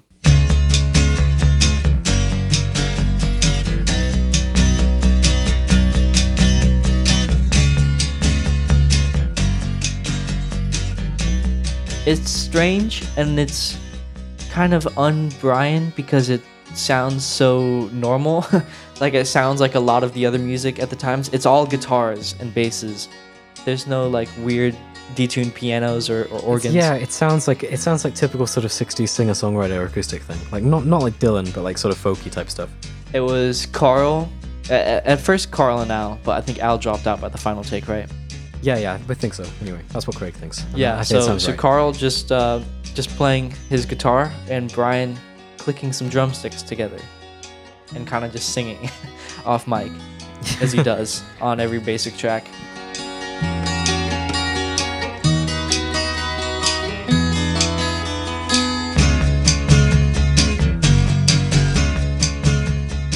It's an odd choice, the sticks. The, the sticks really work, but it feels kind of an odd choice for it. Um, but the way that the reason they did that is because the, the sort of arpeggio parts in like the B section, like the when it gets all like happy and stuff, um, are kind of hard to play, I guess. So like they didn't want to have to do that live. So what Carl did is he just like strummed his guitar in like the in like the the first half, the first section or whatever, and then just like stops playing. And then apparently, um, what it is is Brian just like keeps hitting the stinks and singing throughout the whole section as like a guide, like a click track. Like he's like he's taking the whole piano rhythm thing further and like doing like a literal click track just by hitting drumsticks for like for tempo, and then Carl strums again, and then um, and then on a, on an overdub they did like they filled out those sections with like the t- both Carl and Al playing ac- uh, acoustic guitars and like the arpeggio parts. Carl added like another acoustic guitar, like doubling the rhythm, and then doing even more arpeggio arpeggio things. And uh, there are two basses on this, which is kind of interesting. Like, there's one bass was played with a pick, and there's like the rhythm in the main sections, um, and like some extra runs in the other parts. And then in the other sections, there's a different bass at the same time that sounds like it's played with the thumb, um, like just doing like single root notes or whatever. So it sounds like Carl and Brian like maybe both played bass on this, but there are two separate bass overdubs, which is kind of I don't know. I find that kind of interesting. Yeah, that's that's pretty cool. Yeah. And um yeah, I mean that's pretty much it. The track is just acoustic guitars and uh bass and the, the stick. Yeah, real, really simple. And then Brian sings the lead vocal without any backing vocals until the end. Uh, it's a great lead vocal from Brian. Like it's very talk singy. Um, Oh, I love it. I'm doing this and I'm doing that, and I'm a walking the floor. I drink a little of this and eat a little of that, and poke my head out the door. Honestly, this is probably like my third favorite song on the album. Just because of One of how, my how favorites. fun and, and weird and different it is. I, I think I'd probably say Aren't You Glad is my favorite. Darlin Yeah, has me to be number two. And then it mm. might be this one next. Like I've I've gotten so into this song the past couple days just preparing for this episode. It's just so fun. I make up a song as I'm a working along, no one's watching me. I wish that you were here to help me drive. When's the last time you baked me a pie? You had a way of making it come alive. It's not too late for you to take a drive. Best part of the song is is the twist at the end. oh, the twist. Yeah, you don't the see entire it song exists for the twist. Like it, it feels like Brian It's came up with joke. that idea and then decided to write a song about it. Like, Yeah. Just have that joke in there. It's not too late I'd love just once to see you. I'd love just once to see you. I'd love just once to see you in the nude. It's built up to in such an organic way as well. It's not like a cheap. It's not like a cheap twist. It feels done in like a really sincere way. No, yeah, you're like, right. There's a great musical turn to it, and like it's done like they sing it like really beautifully and stuff. And like Brian, Alan, Carl all sing that line together. It's not just Brian. And they have like the, the really gentle sort of like magical backing vocals going like do do do do do afterwards. And Yeah, it's like what what right is this song? Like what what is this? like it sounds it's done so sincerely and so like straight that it makes it so much funnier. Um, it's not like it's tongue in cheek, but in like a sort of it's not like you know that those types of Beach Boys like you know like the Cassius Love versus Sonny Wilson Beach Boys comedy where it's so Yeah. trying so hard. This isn't like that. This is like played so straight and it's it's like genuinely funny. Um, in a way that a lot of the That's when jokes they do aren't. it best. Is when they just play it straight. And um, you got the oh yeah the, the cool, cool contrast between sections as well. That sort of like the the sort of like really insistent sort of like rhythm stuff with all the sevenths and stuff, and then like Brian and of like the ba ba bars, and then it goes into like that sort of magical arpeggio thing. It's it's a cool like it's a cool contrast the way it keeps switching between those two moods. Yeah. it makes it. Um, I, I wish Brian did some more sincere, like single track, just like intimate lead vocals like this.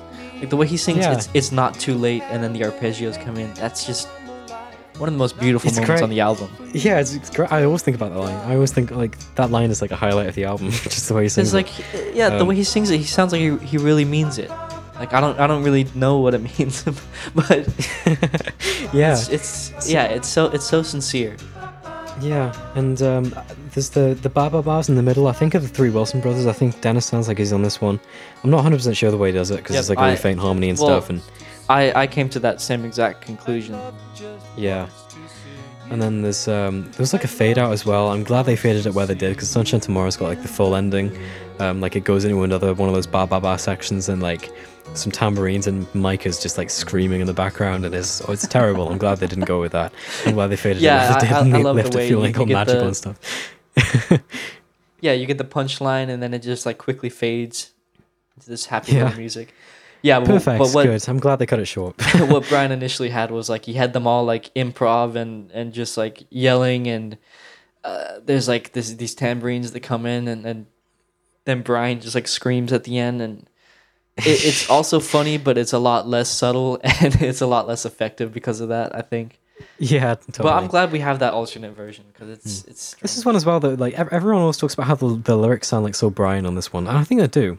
But I also think some of the word, the, some of them sound like quite Mikey, like it flows like in a in a in a Mikey sort of way. And Mike has a credit on this. He's got like a proper publishing share thing.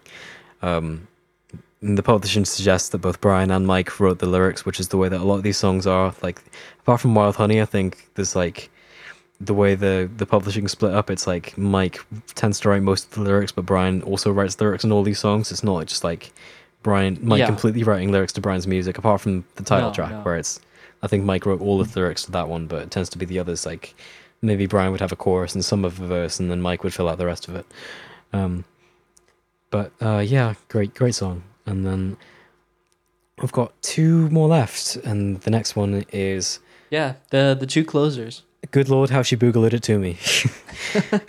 That- As Mike that- introduces it in concert. Well, he he. Uh, let's get it right. He introduced it. Oh my goodness, how she boogalooed it to me. but the original title is written as "Good Lord, how she boogalooed it." yeah, that's the one I'm thinking. Because on the original title, they've written it on like the the list of songs is like "Good Lord, how she boogalooed it," and they crossed out like "Good Lord." Um, this one's this one's weird. This this is a song that I keep trying to get to the bottom to, but nobody's ever spoken about it ever, apart from Al calling it bad. Because it's credited to like Mike, Al, Carl, and Bruce. Like no Dennis and no Brian. And it's like, Like, where the hell did the song come from? Dennis, yeah. Who, who wrote what, which parts of the song? I don't know. But um, but there's some interesting thing. Like Bruce in some magazine or some interview had like compiled like some list of his songs for the Beach Boys, and he included this in, as part of them. I've always had the feeling that it sounds just like sort of like the early '60s Bruce like knockoff surf type song. Like it sounds like a Bruce song. Yeah, but, But I don't know. Pro- produced and arranged in a very different context. Yeah, very different totally. way. With with lyrics that sound not like any other Beach Boys song. Like you know, Mike, Al, Carl, and Bruce are all credited for lyrics in this, and it doesn't sound like a Mike lyric type thing. Like a few lines of it maybe do, but they're all over the place. They sound completely different, and there's like a story to it. It's hard to hear what the hell Carl's singing most of the time because he's like sounds like a South Park character. But like I, I finally figured out Oh, what yeah, the lyrics I've- are. I've the lyrics. seen- The lyric sites are all incorrect. They're all wrong, but I finally got down and worked out exactly what he's singing, and it makes sense. It's like kind of a cool story to the song about like noticing a party down the hallway and then going through it and dancing and all that sort of thing. And it's like an actual narrative, which feels unusual for a Beach Boys song. Yeah, Um, there's a lot of wordplay and hip 60s talk and stuff in a way that there isn't in a lot of Mike songs. It's like trying really hard to be hip. Um, It's it's trying very hard, and I don't think this song is aged well at all no, compared it definitely doesn't of the hasn't album. as well as, as the other. Yeah, Because like all, all the other songs have something else going for it, like lyrically, like there Yeah. there's some theme.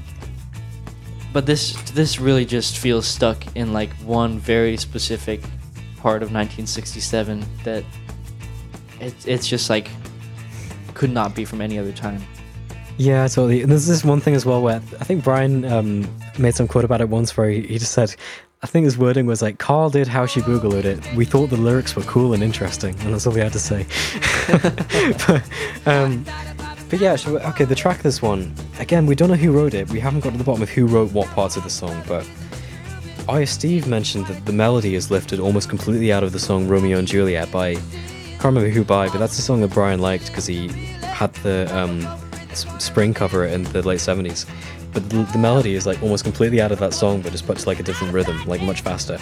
Okay, so the AFM contract for this for this song lists uh, Brian, Carl, Bruce, and Al. It was at Wally Heider Studio 3 on November 15.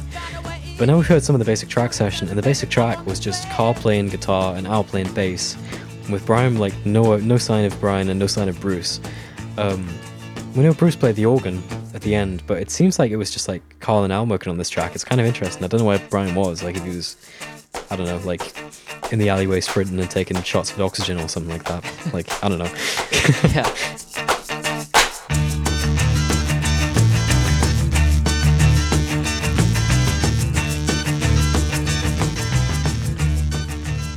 It's like really basic track of like Carl playing this um, using a Stratocaster. Thanks for the track sheet for telling us what guitar he's using because we don't, get that very often. Like very sort of like early '60s kind of um, sound to the, the thing. Al's playing on this one. We haven't heard Al play bass properly in quite a while, and he does it good. And there's like another electric guitar added to this. There's an acoustic guitar. There's maracas, which you don't hear very often on Brian Productions. That sounds like something he wouldn't really do. It sounds like a Carlton kind of touch and then there's this really bad drum. Like, I mean, I don't know, I don't know, I don't want to call it bad, but like, it doesn't even sound like a drum. Like, the track sheet says drums, but it sounds like hitting like um, a piece of paper or something like that. I don't know, like a stack of paper.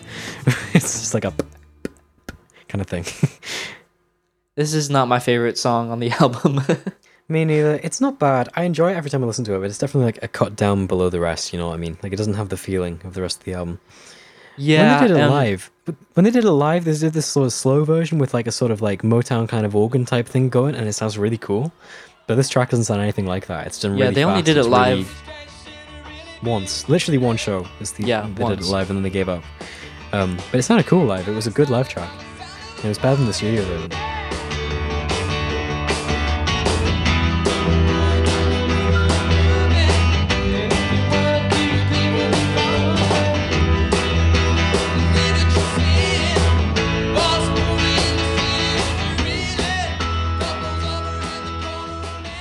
Again, this is another one where they're using the copy paste thing. Like they did like a quite short track and then they just repeat it twice. Like Carl sings like a different vocal on each half of it.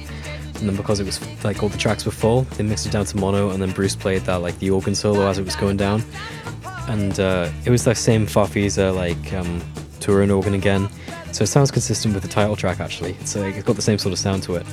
Um, that's a cool organ solo. The organ solo is like the most interesting musical part of it.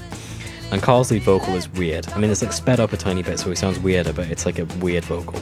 So a lot of people thought it was Al, but it's yeah, it's it's not. It's definitely just- Carl. It sounds like a South Park character. And now she's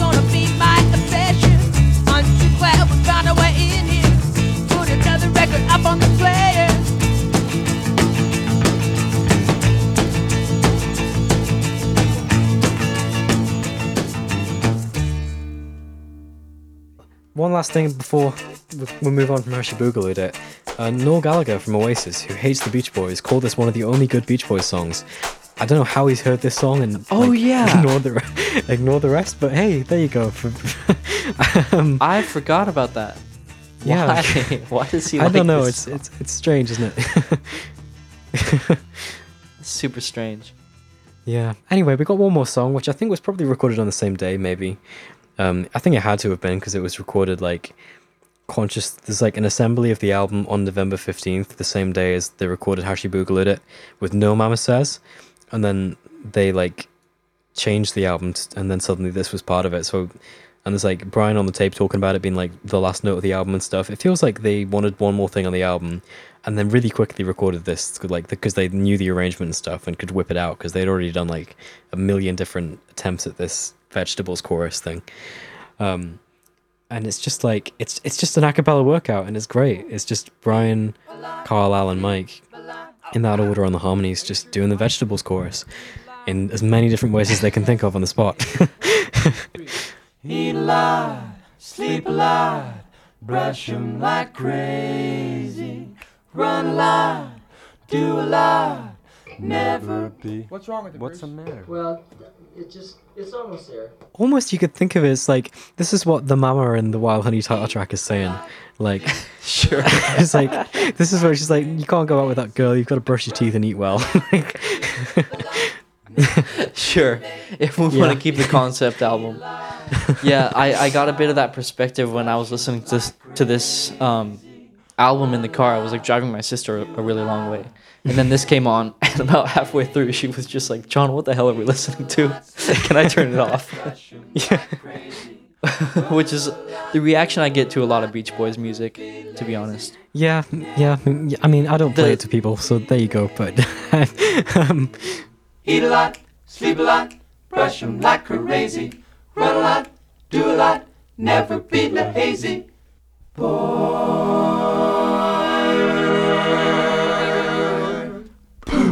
The things they decide to put out and the things they decide to not put out. It's like you have time to get alone and you don't use it and you record this. It's so yeah, it's so it's, this could only have been come up with on the spot. Like I love that they were thinking about it as the last thing on the album as well. Like we've got that session tape, the final master take is gone. Like with so we can't have it in stereo with like the double track ones, just in mono. But yeah, we've got the outtakes from it, um, with all like the final takes edited out of it, and uh, it's cool. It's just like Bruce is kind of helping out from the booth a bit, like um, "And Your Dream Comes True."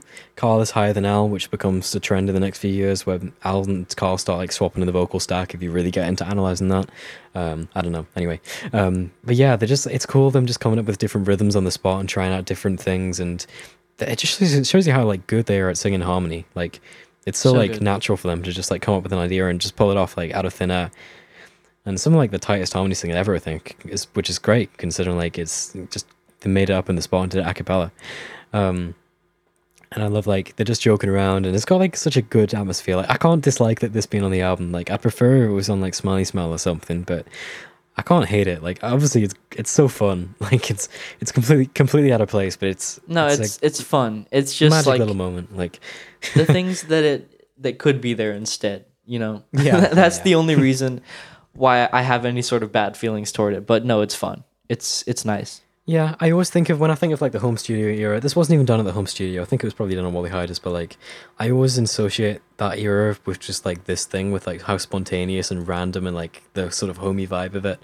Um, and I get like I love at the end is when you hear in the session as well when they come up with the idea to end it with going boy, and then they go poof, and they come up with ways to sing that and they do it as like different sections and stuff. It's like still like smile. They're doing different sections. I think I worked out that it's seven sections this thing's in and when they're all like trying to get together and do like the perfect way to go poof it's just ridiculous like They sing it first, and then Brian's like, "No, don't sing it. It's not a note. Just it's just poofing out." it's yeah i love it it's it's beautiful Yep. This- they're just the best band It's it's true. This is why we love them. and that's how you end wild honey but with this oh Yep. the other thing about this as well right for some reason on the album this is credited to brian wilson and mike love but we know that it was lyrics by van dyke parks well at least we should anyway but i um emailed van dyke parks to ask about this and be like hey did you write that couplet Like, why aren't you credited on this? And he basically said, like, yeah, I tried to get them to fix that, but they didn't. Um, in an email to me. So there you go. Van Dyke Parks did write the words on this, even though it's credited to Mike for some reason. Um, that's a really odd thing that exists. so Um, strange. yeah, so odd. But hey, Van Dyke personally told me that he wrote Mama Says. There you go. That's something you can say. Primary research. um, All right, so that wraps up the and album. that's Wild Honey. And then Yeah. that's the album. They took that list they had written up of the song order I described. They crossed out the songs, put numbers next to the songs because the order changed, and we ended up with uh, the album we all know and love. Not the day afterwards, but the day after that, they went on out on this tour and they were playing songs from it like already. Like they played on the first show of that tour. They played Wild Honey, Country Air, How She Boogalooed It, and Darlin'. And then Country Air and uh, How She Boogalooed It were just like dropped from the set list like immediately Yep, after like and one then day. they, they just did the singles from then on out. Country Air and came then, back in So 1970. did Aren't You Glad? It wasn't in the set yet, but they, they, they added it later. Yeah, they started doing it in '68 for some reason, which is strange because "Aren't You Glad?" as we keep saying is the, as we keep saying, "Aren't You Glad?" is the best song from Wild Honey. It's the most commercial song. It's the best live song.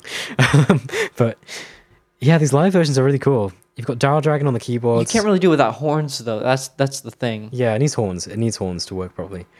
But yeah, these live versions, I love that they included these things on Sunshine Tomorrow. Then we got to hear them properly, like on the um, on the live live Sunshine thing, where we get all the mono recordings from that tour. Um, they're really good shows for the first time. Like they're starting to actually sound like a, like a, like a pretty good live band because now they've got Ron Brown playing on um, bass and Daryl Dragons on the keyboards, and uh, Bruce is kind of free to play piano sometimes and stuff. And they've you know they can concentrate on singing a little bit better. The band just sounds tighter. They've got two guitars again. Um, it's pretty good, especially the Wild Honey songs. I'm like they did that California Girls thing that we talked about in depth last time, uh, where like they try, tried out the different endings in front of like a live audience, and then we're like, no, sorry, Brian. Um, um, yeah, it's just really cool to hear them doing these songs live so soon, and Mike doing the Woo Woo Machine on Wild Honey. Carl sounds better on live Wild Honey and and uh, and how she boogalooed it than he does in the studio. I think he takes his time with it, and he's kind of straining less. Uh, Boogaloo is like this slow kind of like jammy sort of thing. It's not like hyped up the way it is in the studio. Um, Country Air kind of sounds a bit flat. Like it doesn't really. I. Country Air sounds kind of weak when they do it here, but the rest of the songs are pretty cool. And it's just like the, they were just so fast the way they, this band changed. Like literally like a month before this, they were going to put out that fake Hawaii live album, and now they're going on tour with like a whole album of new stuff to play, in a completely different style from anything they'd ever done before.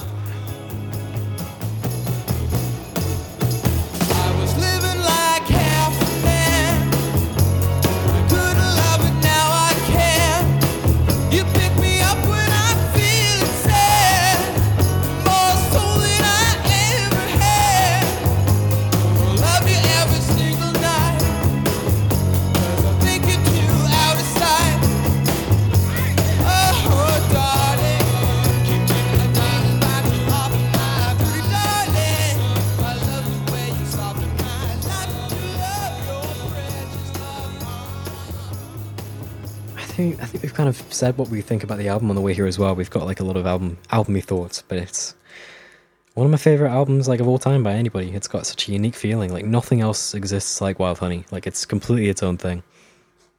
It's not just like an R and B album. It's got like the folky, you, you know, it's got the folky comedy song, and then it's got like the whatever the hell country air is. It's a thing or two is just strange. Yeah, Um, and it's you can't even call it just a regular R and B album because this isn't what actual R and B sounds like. This is again R and B through through the the strange mind of Brian Wilson.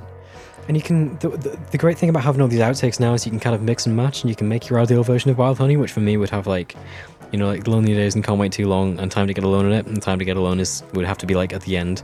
You go like, you go like let let let the wind blow into Lonely Days and a Time to Get Alone, and that's like the the ending sequence, as it Mm. should be in my in my head. Um, but yeah, that's the way the Beach Boys music keeps evolving these days. Is you can take that and you don't have to listen to it just the way that it was, and you can open up open it up in new ways and that's why sunshine tomorrow i think was such like an important release like it was opened up this album in a way that you never would have had before Yeah, it's it's it's beautiful. It's strange and beautiful, and that's what you can say about so much Beach Boys music, but it means something different on every album, and it means something really different here because everything is just so new, and it's not not even like a, this is the new Beach Boys sound, and it, it never was for Brian. This it was like this is what we're doing right now. Yeah, it was just one, th- one thing for one album. It's like literally two months of their life. Yeah, and that that's how I feel about all Beach Boys music. A lot of people talk about transitional periods and and then like there's like the big ones, but I don't really see it that way. Like Hmm. the band was always transitioning into into something different. Totally, yeah. And this and Friends as well. It feels like it feels like this. I love this era of the home studio and stuff, but it feels like Wild Honey and Friends kind of capture this unique point in time that why I like keep coming back to them. Where like Brian was still sort of, you know, like Brian was still kind of at the height of like what he was doing. Brian was still feeling pretty good about making music and still like in the driver's seat, but the other members of the band were starting to contribute a bit more. It becomes different. It's like this sort of like perfect, sort of like happy ideal way of Beach Boys existing for me. Um, but when 2020 hits and Brian's starting to sort of have to like take a backseat because obviously his mental health problems were really starting to get to him, and he sort of the others sort of had to step out of necessity for Brian not being there. It's like Wild Honey and Friends get this nice moment in time where the others are stepping up because Brian's inviting them into the process more and they want to contribute more. It's not just because they have to. Um, Brian's still like, Yeah. with them, like on Brian's like still with Carl and I was made to love her, and Brian's still like like playing the organ on Be Still and stuff and things like that. It's like this. It's like they feel like a real unit, like they feel close together. And um, Yeah, I mean that and that's a misconception as well because no one had to step up at this point in time. I mean, How She Boogalooda is on this album, and it's not because they ran out of songs from Brian. Because think about all those songs that they had could have done. Honey Get Home, could have done Hide Go Seek, Cool Cool Water, Lonely Days. It's just because the other guys, you know, they are they have their ideas too, and they want to contribute. Yeah. Exactly, and the whole thing about I was made to love her, I think Marilyn said that like Carl's thing, that was Carl's thing, but like Carl just kind of did this track, and Brian was like kind of flipped out about it. And he was like, "Hey, that's great, let's put it on the album," sort of thing, and like got into doing like this acapella bridge and stuff like that. And Danny Hutton said like the vibe of the whole thing was like great and stuff, and Carl was Brian was like flipping out about like Carl singing on on on this thing, and it's just it's got a good feel, and everyone seems to have good memories about Wild Honey. Like Bruce like loves it.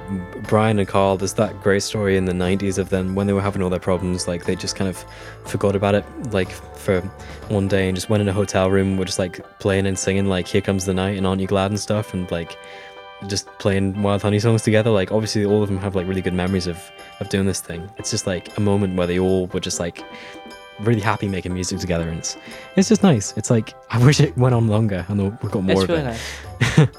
this is music for Brian to cool out by in the most literal sense of like he enjoyed it. That's what cooling out is. It's just like having a good time. Yep, and we've got Carl being a good music maker at the same time, and Mike Mhm. writing some of the best like collaborations that he'd ever did with Brian, and Yeah. Bruce is there doing what Bruce does best, And- which is playing like an occasional organ solo and and just doing his part, and uh, and then and then Al is kind of hanging in the back playing guitar when he needs to, but mostly just wanting not to. And Dennis is I don't know. I want more Dennis on Wild Honey. That's my only complaint. I want like more Alan, more Dennis. Yeah, that's that's kind of a bummer because everyone was in their vocal prime here, and of course we get so much Brian, Carl, and, and Mike on this album, and all three of them are friggin' fantastic. But man, I wish there was more Dennis. But we'll we'll, we'll get more At the Dennis. same time, Dennis is Dennis is really like right around the corner of coming into his own. Like so, Oh, we're yeah. gonna get a lot of him in a good way. And uh, I think we were going to talk about Yeah. Tunel in a way at the end of this, but I don't think we should because it's like it's not Wild Honey, and I feel like it's more no, connected no, no, to the stuff yeah. in '68, even though it was the end of let's- '67. Let's yeah, let's Um, save that. Let's save it, and let's say Dennis is right around the corner of becoming like a really like the most like besides Brian, the most interesting thing about the Beach Boys. Um, For sure, for sure. I Yeah. totally agree with that. I like the Beach Boys. They're good. They're so good and they're so fun to talk about, and there's so much to talk about. Like this is just a couple weeks of their music. Yeah, if you let me go on and like got into all the tracks like in even more detail and stuff and the whole Redwood situation, I could happily talk about this album for like another like two hours, but I'm not going to do that. That's why- that's why we gotta write about it. Have to cut it in. Put it put it to good Yeah. use. exactly, exactly. Which will be coming at some point in the future, somewhere. So thanks for Wyatt for making us do this or letting us do this. I'm not sure which one it is, but it was fun. Hey, Um, and doing all the I hope- editing. That's that's a lot of work. Yeah, that's going to be a nightmare. Um, I hope you leave most of it in because I think I think it's good. I think we're I think we're fun. And uh, thanks, I think we're fun Craig. too. Yeah, Craig Slowinski and Jocelyn Hosington for being our researchy pals um, and for giving us some info for this stuff. Um, and Steve for pointing out some things about the songs. And thanks to us too for being great. And thanks to you guys for listening. Hope you enjoyed. Back for friends and some point. All right, see you guys. Bye. Poof.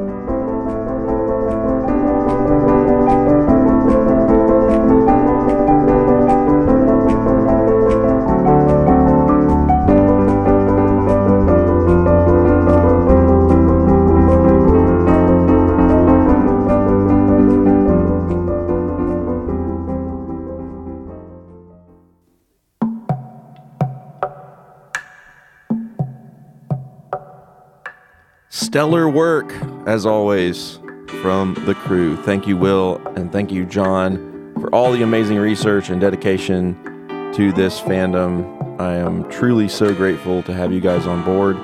Next time, I will be wrapping up with my full review of the album featuring a special guest.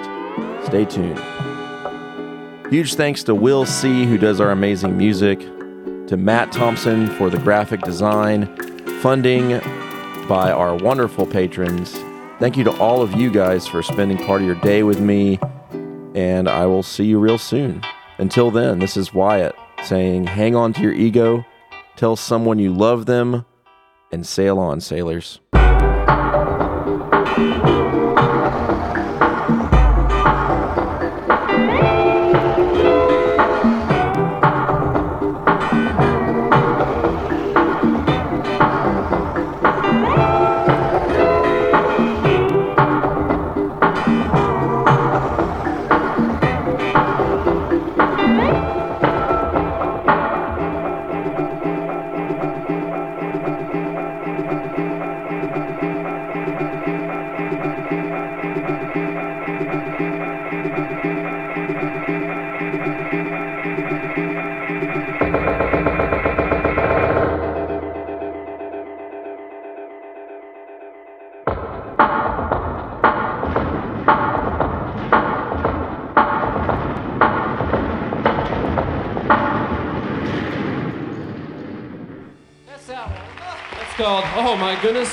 To.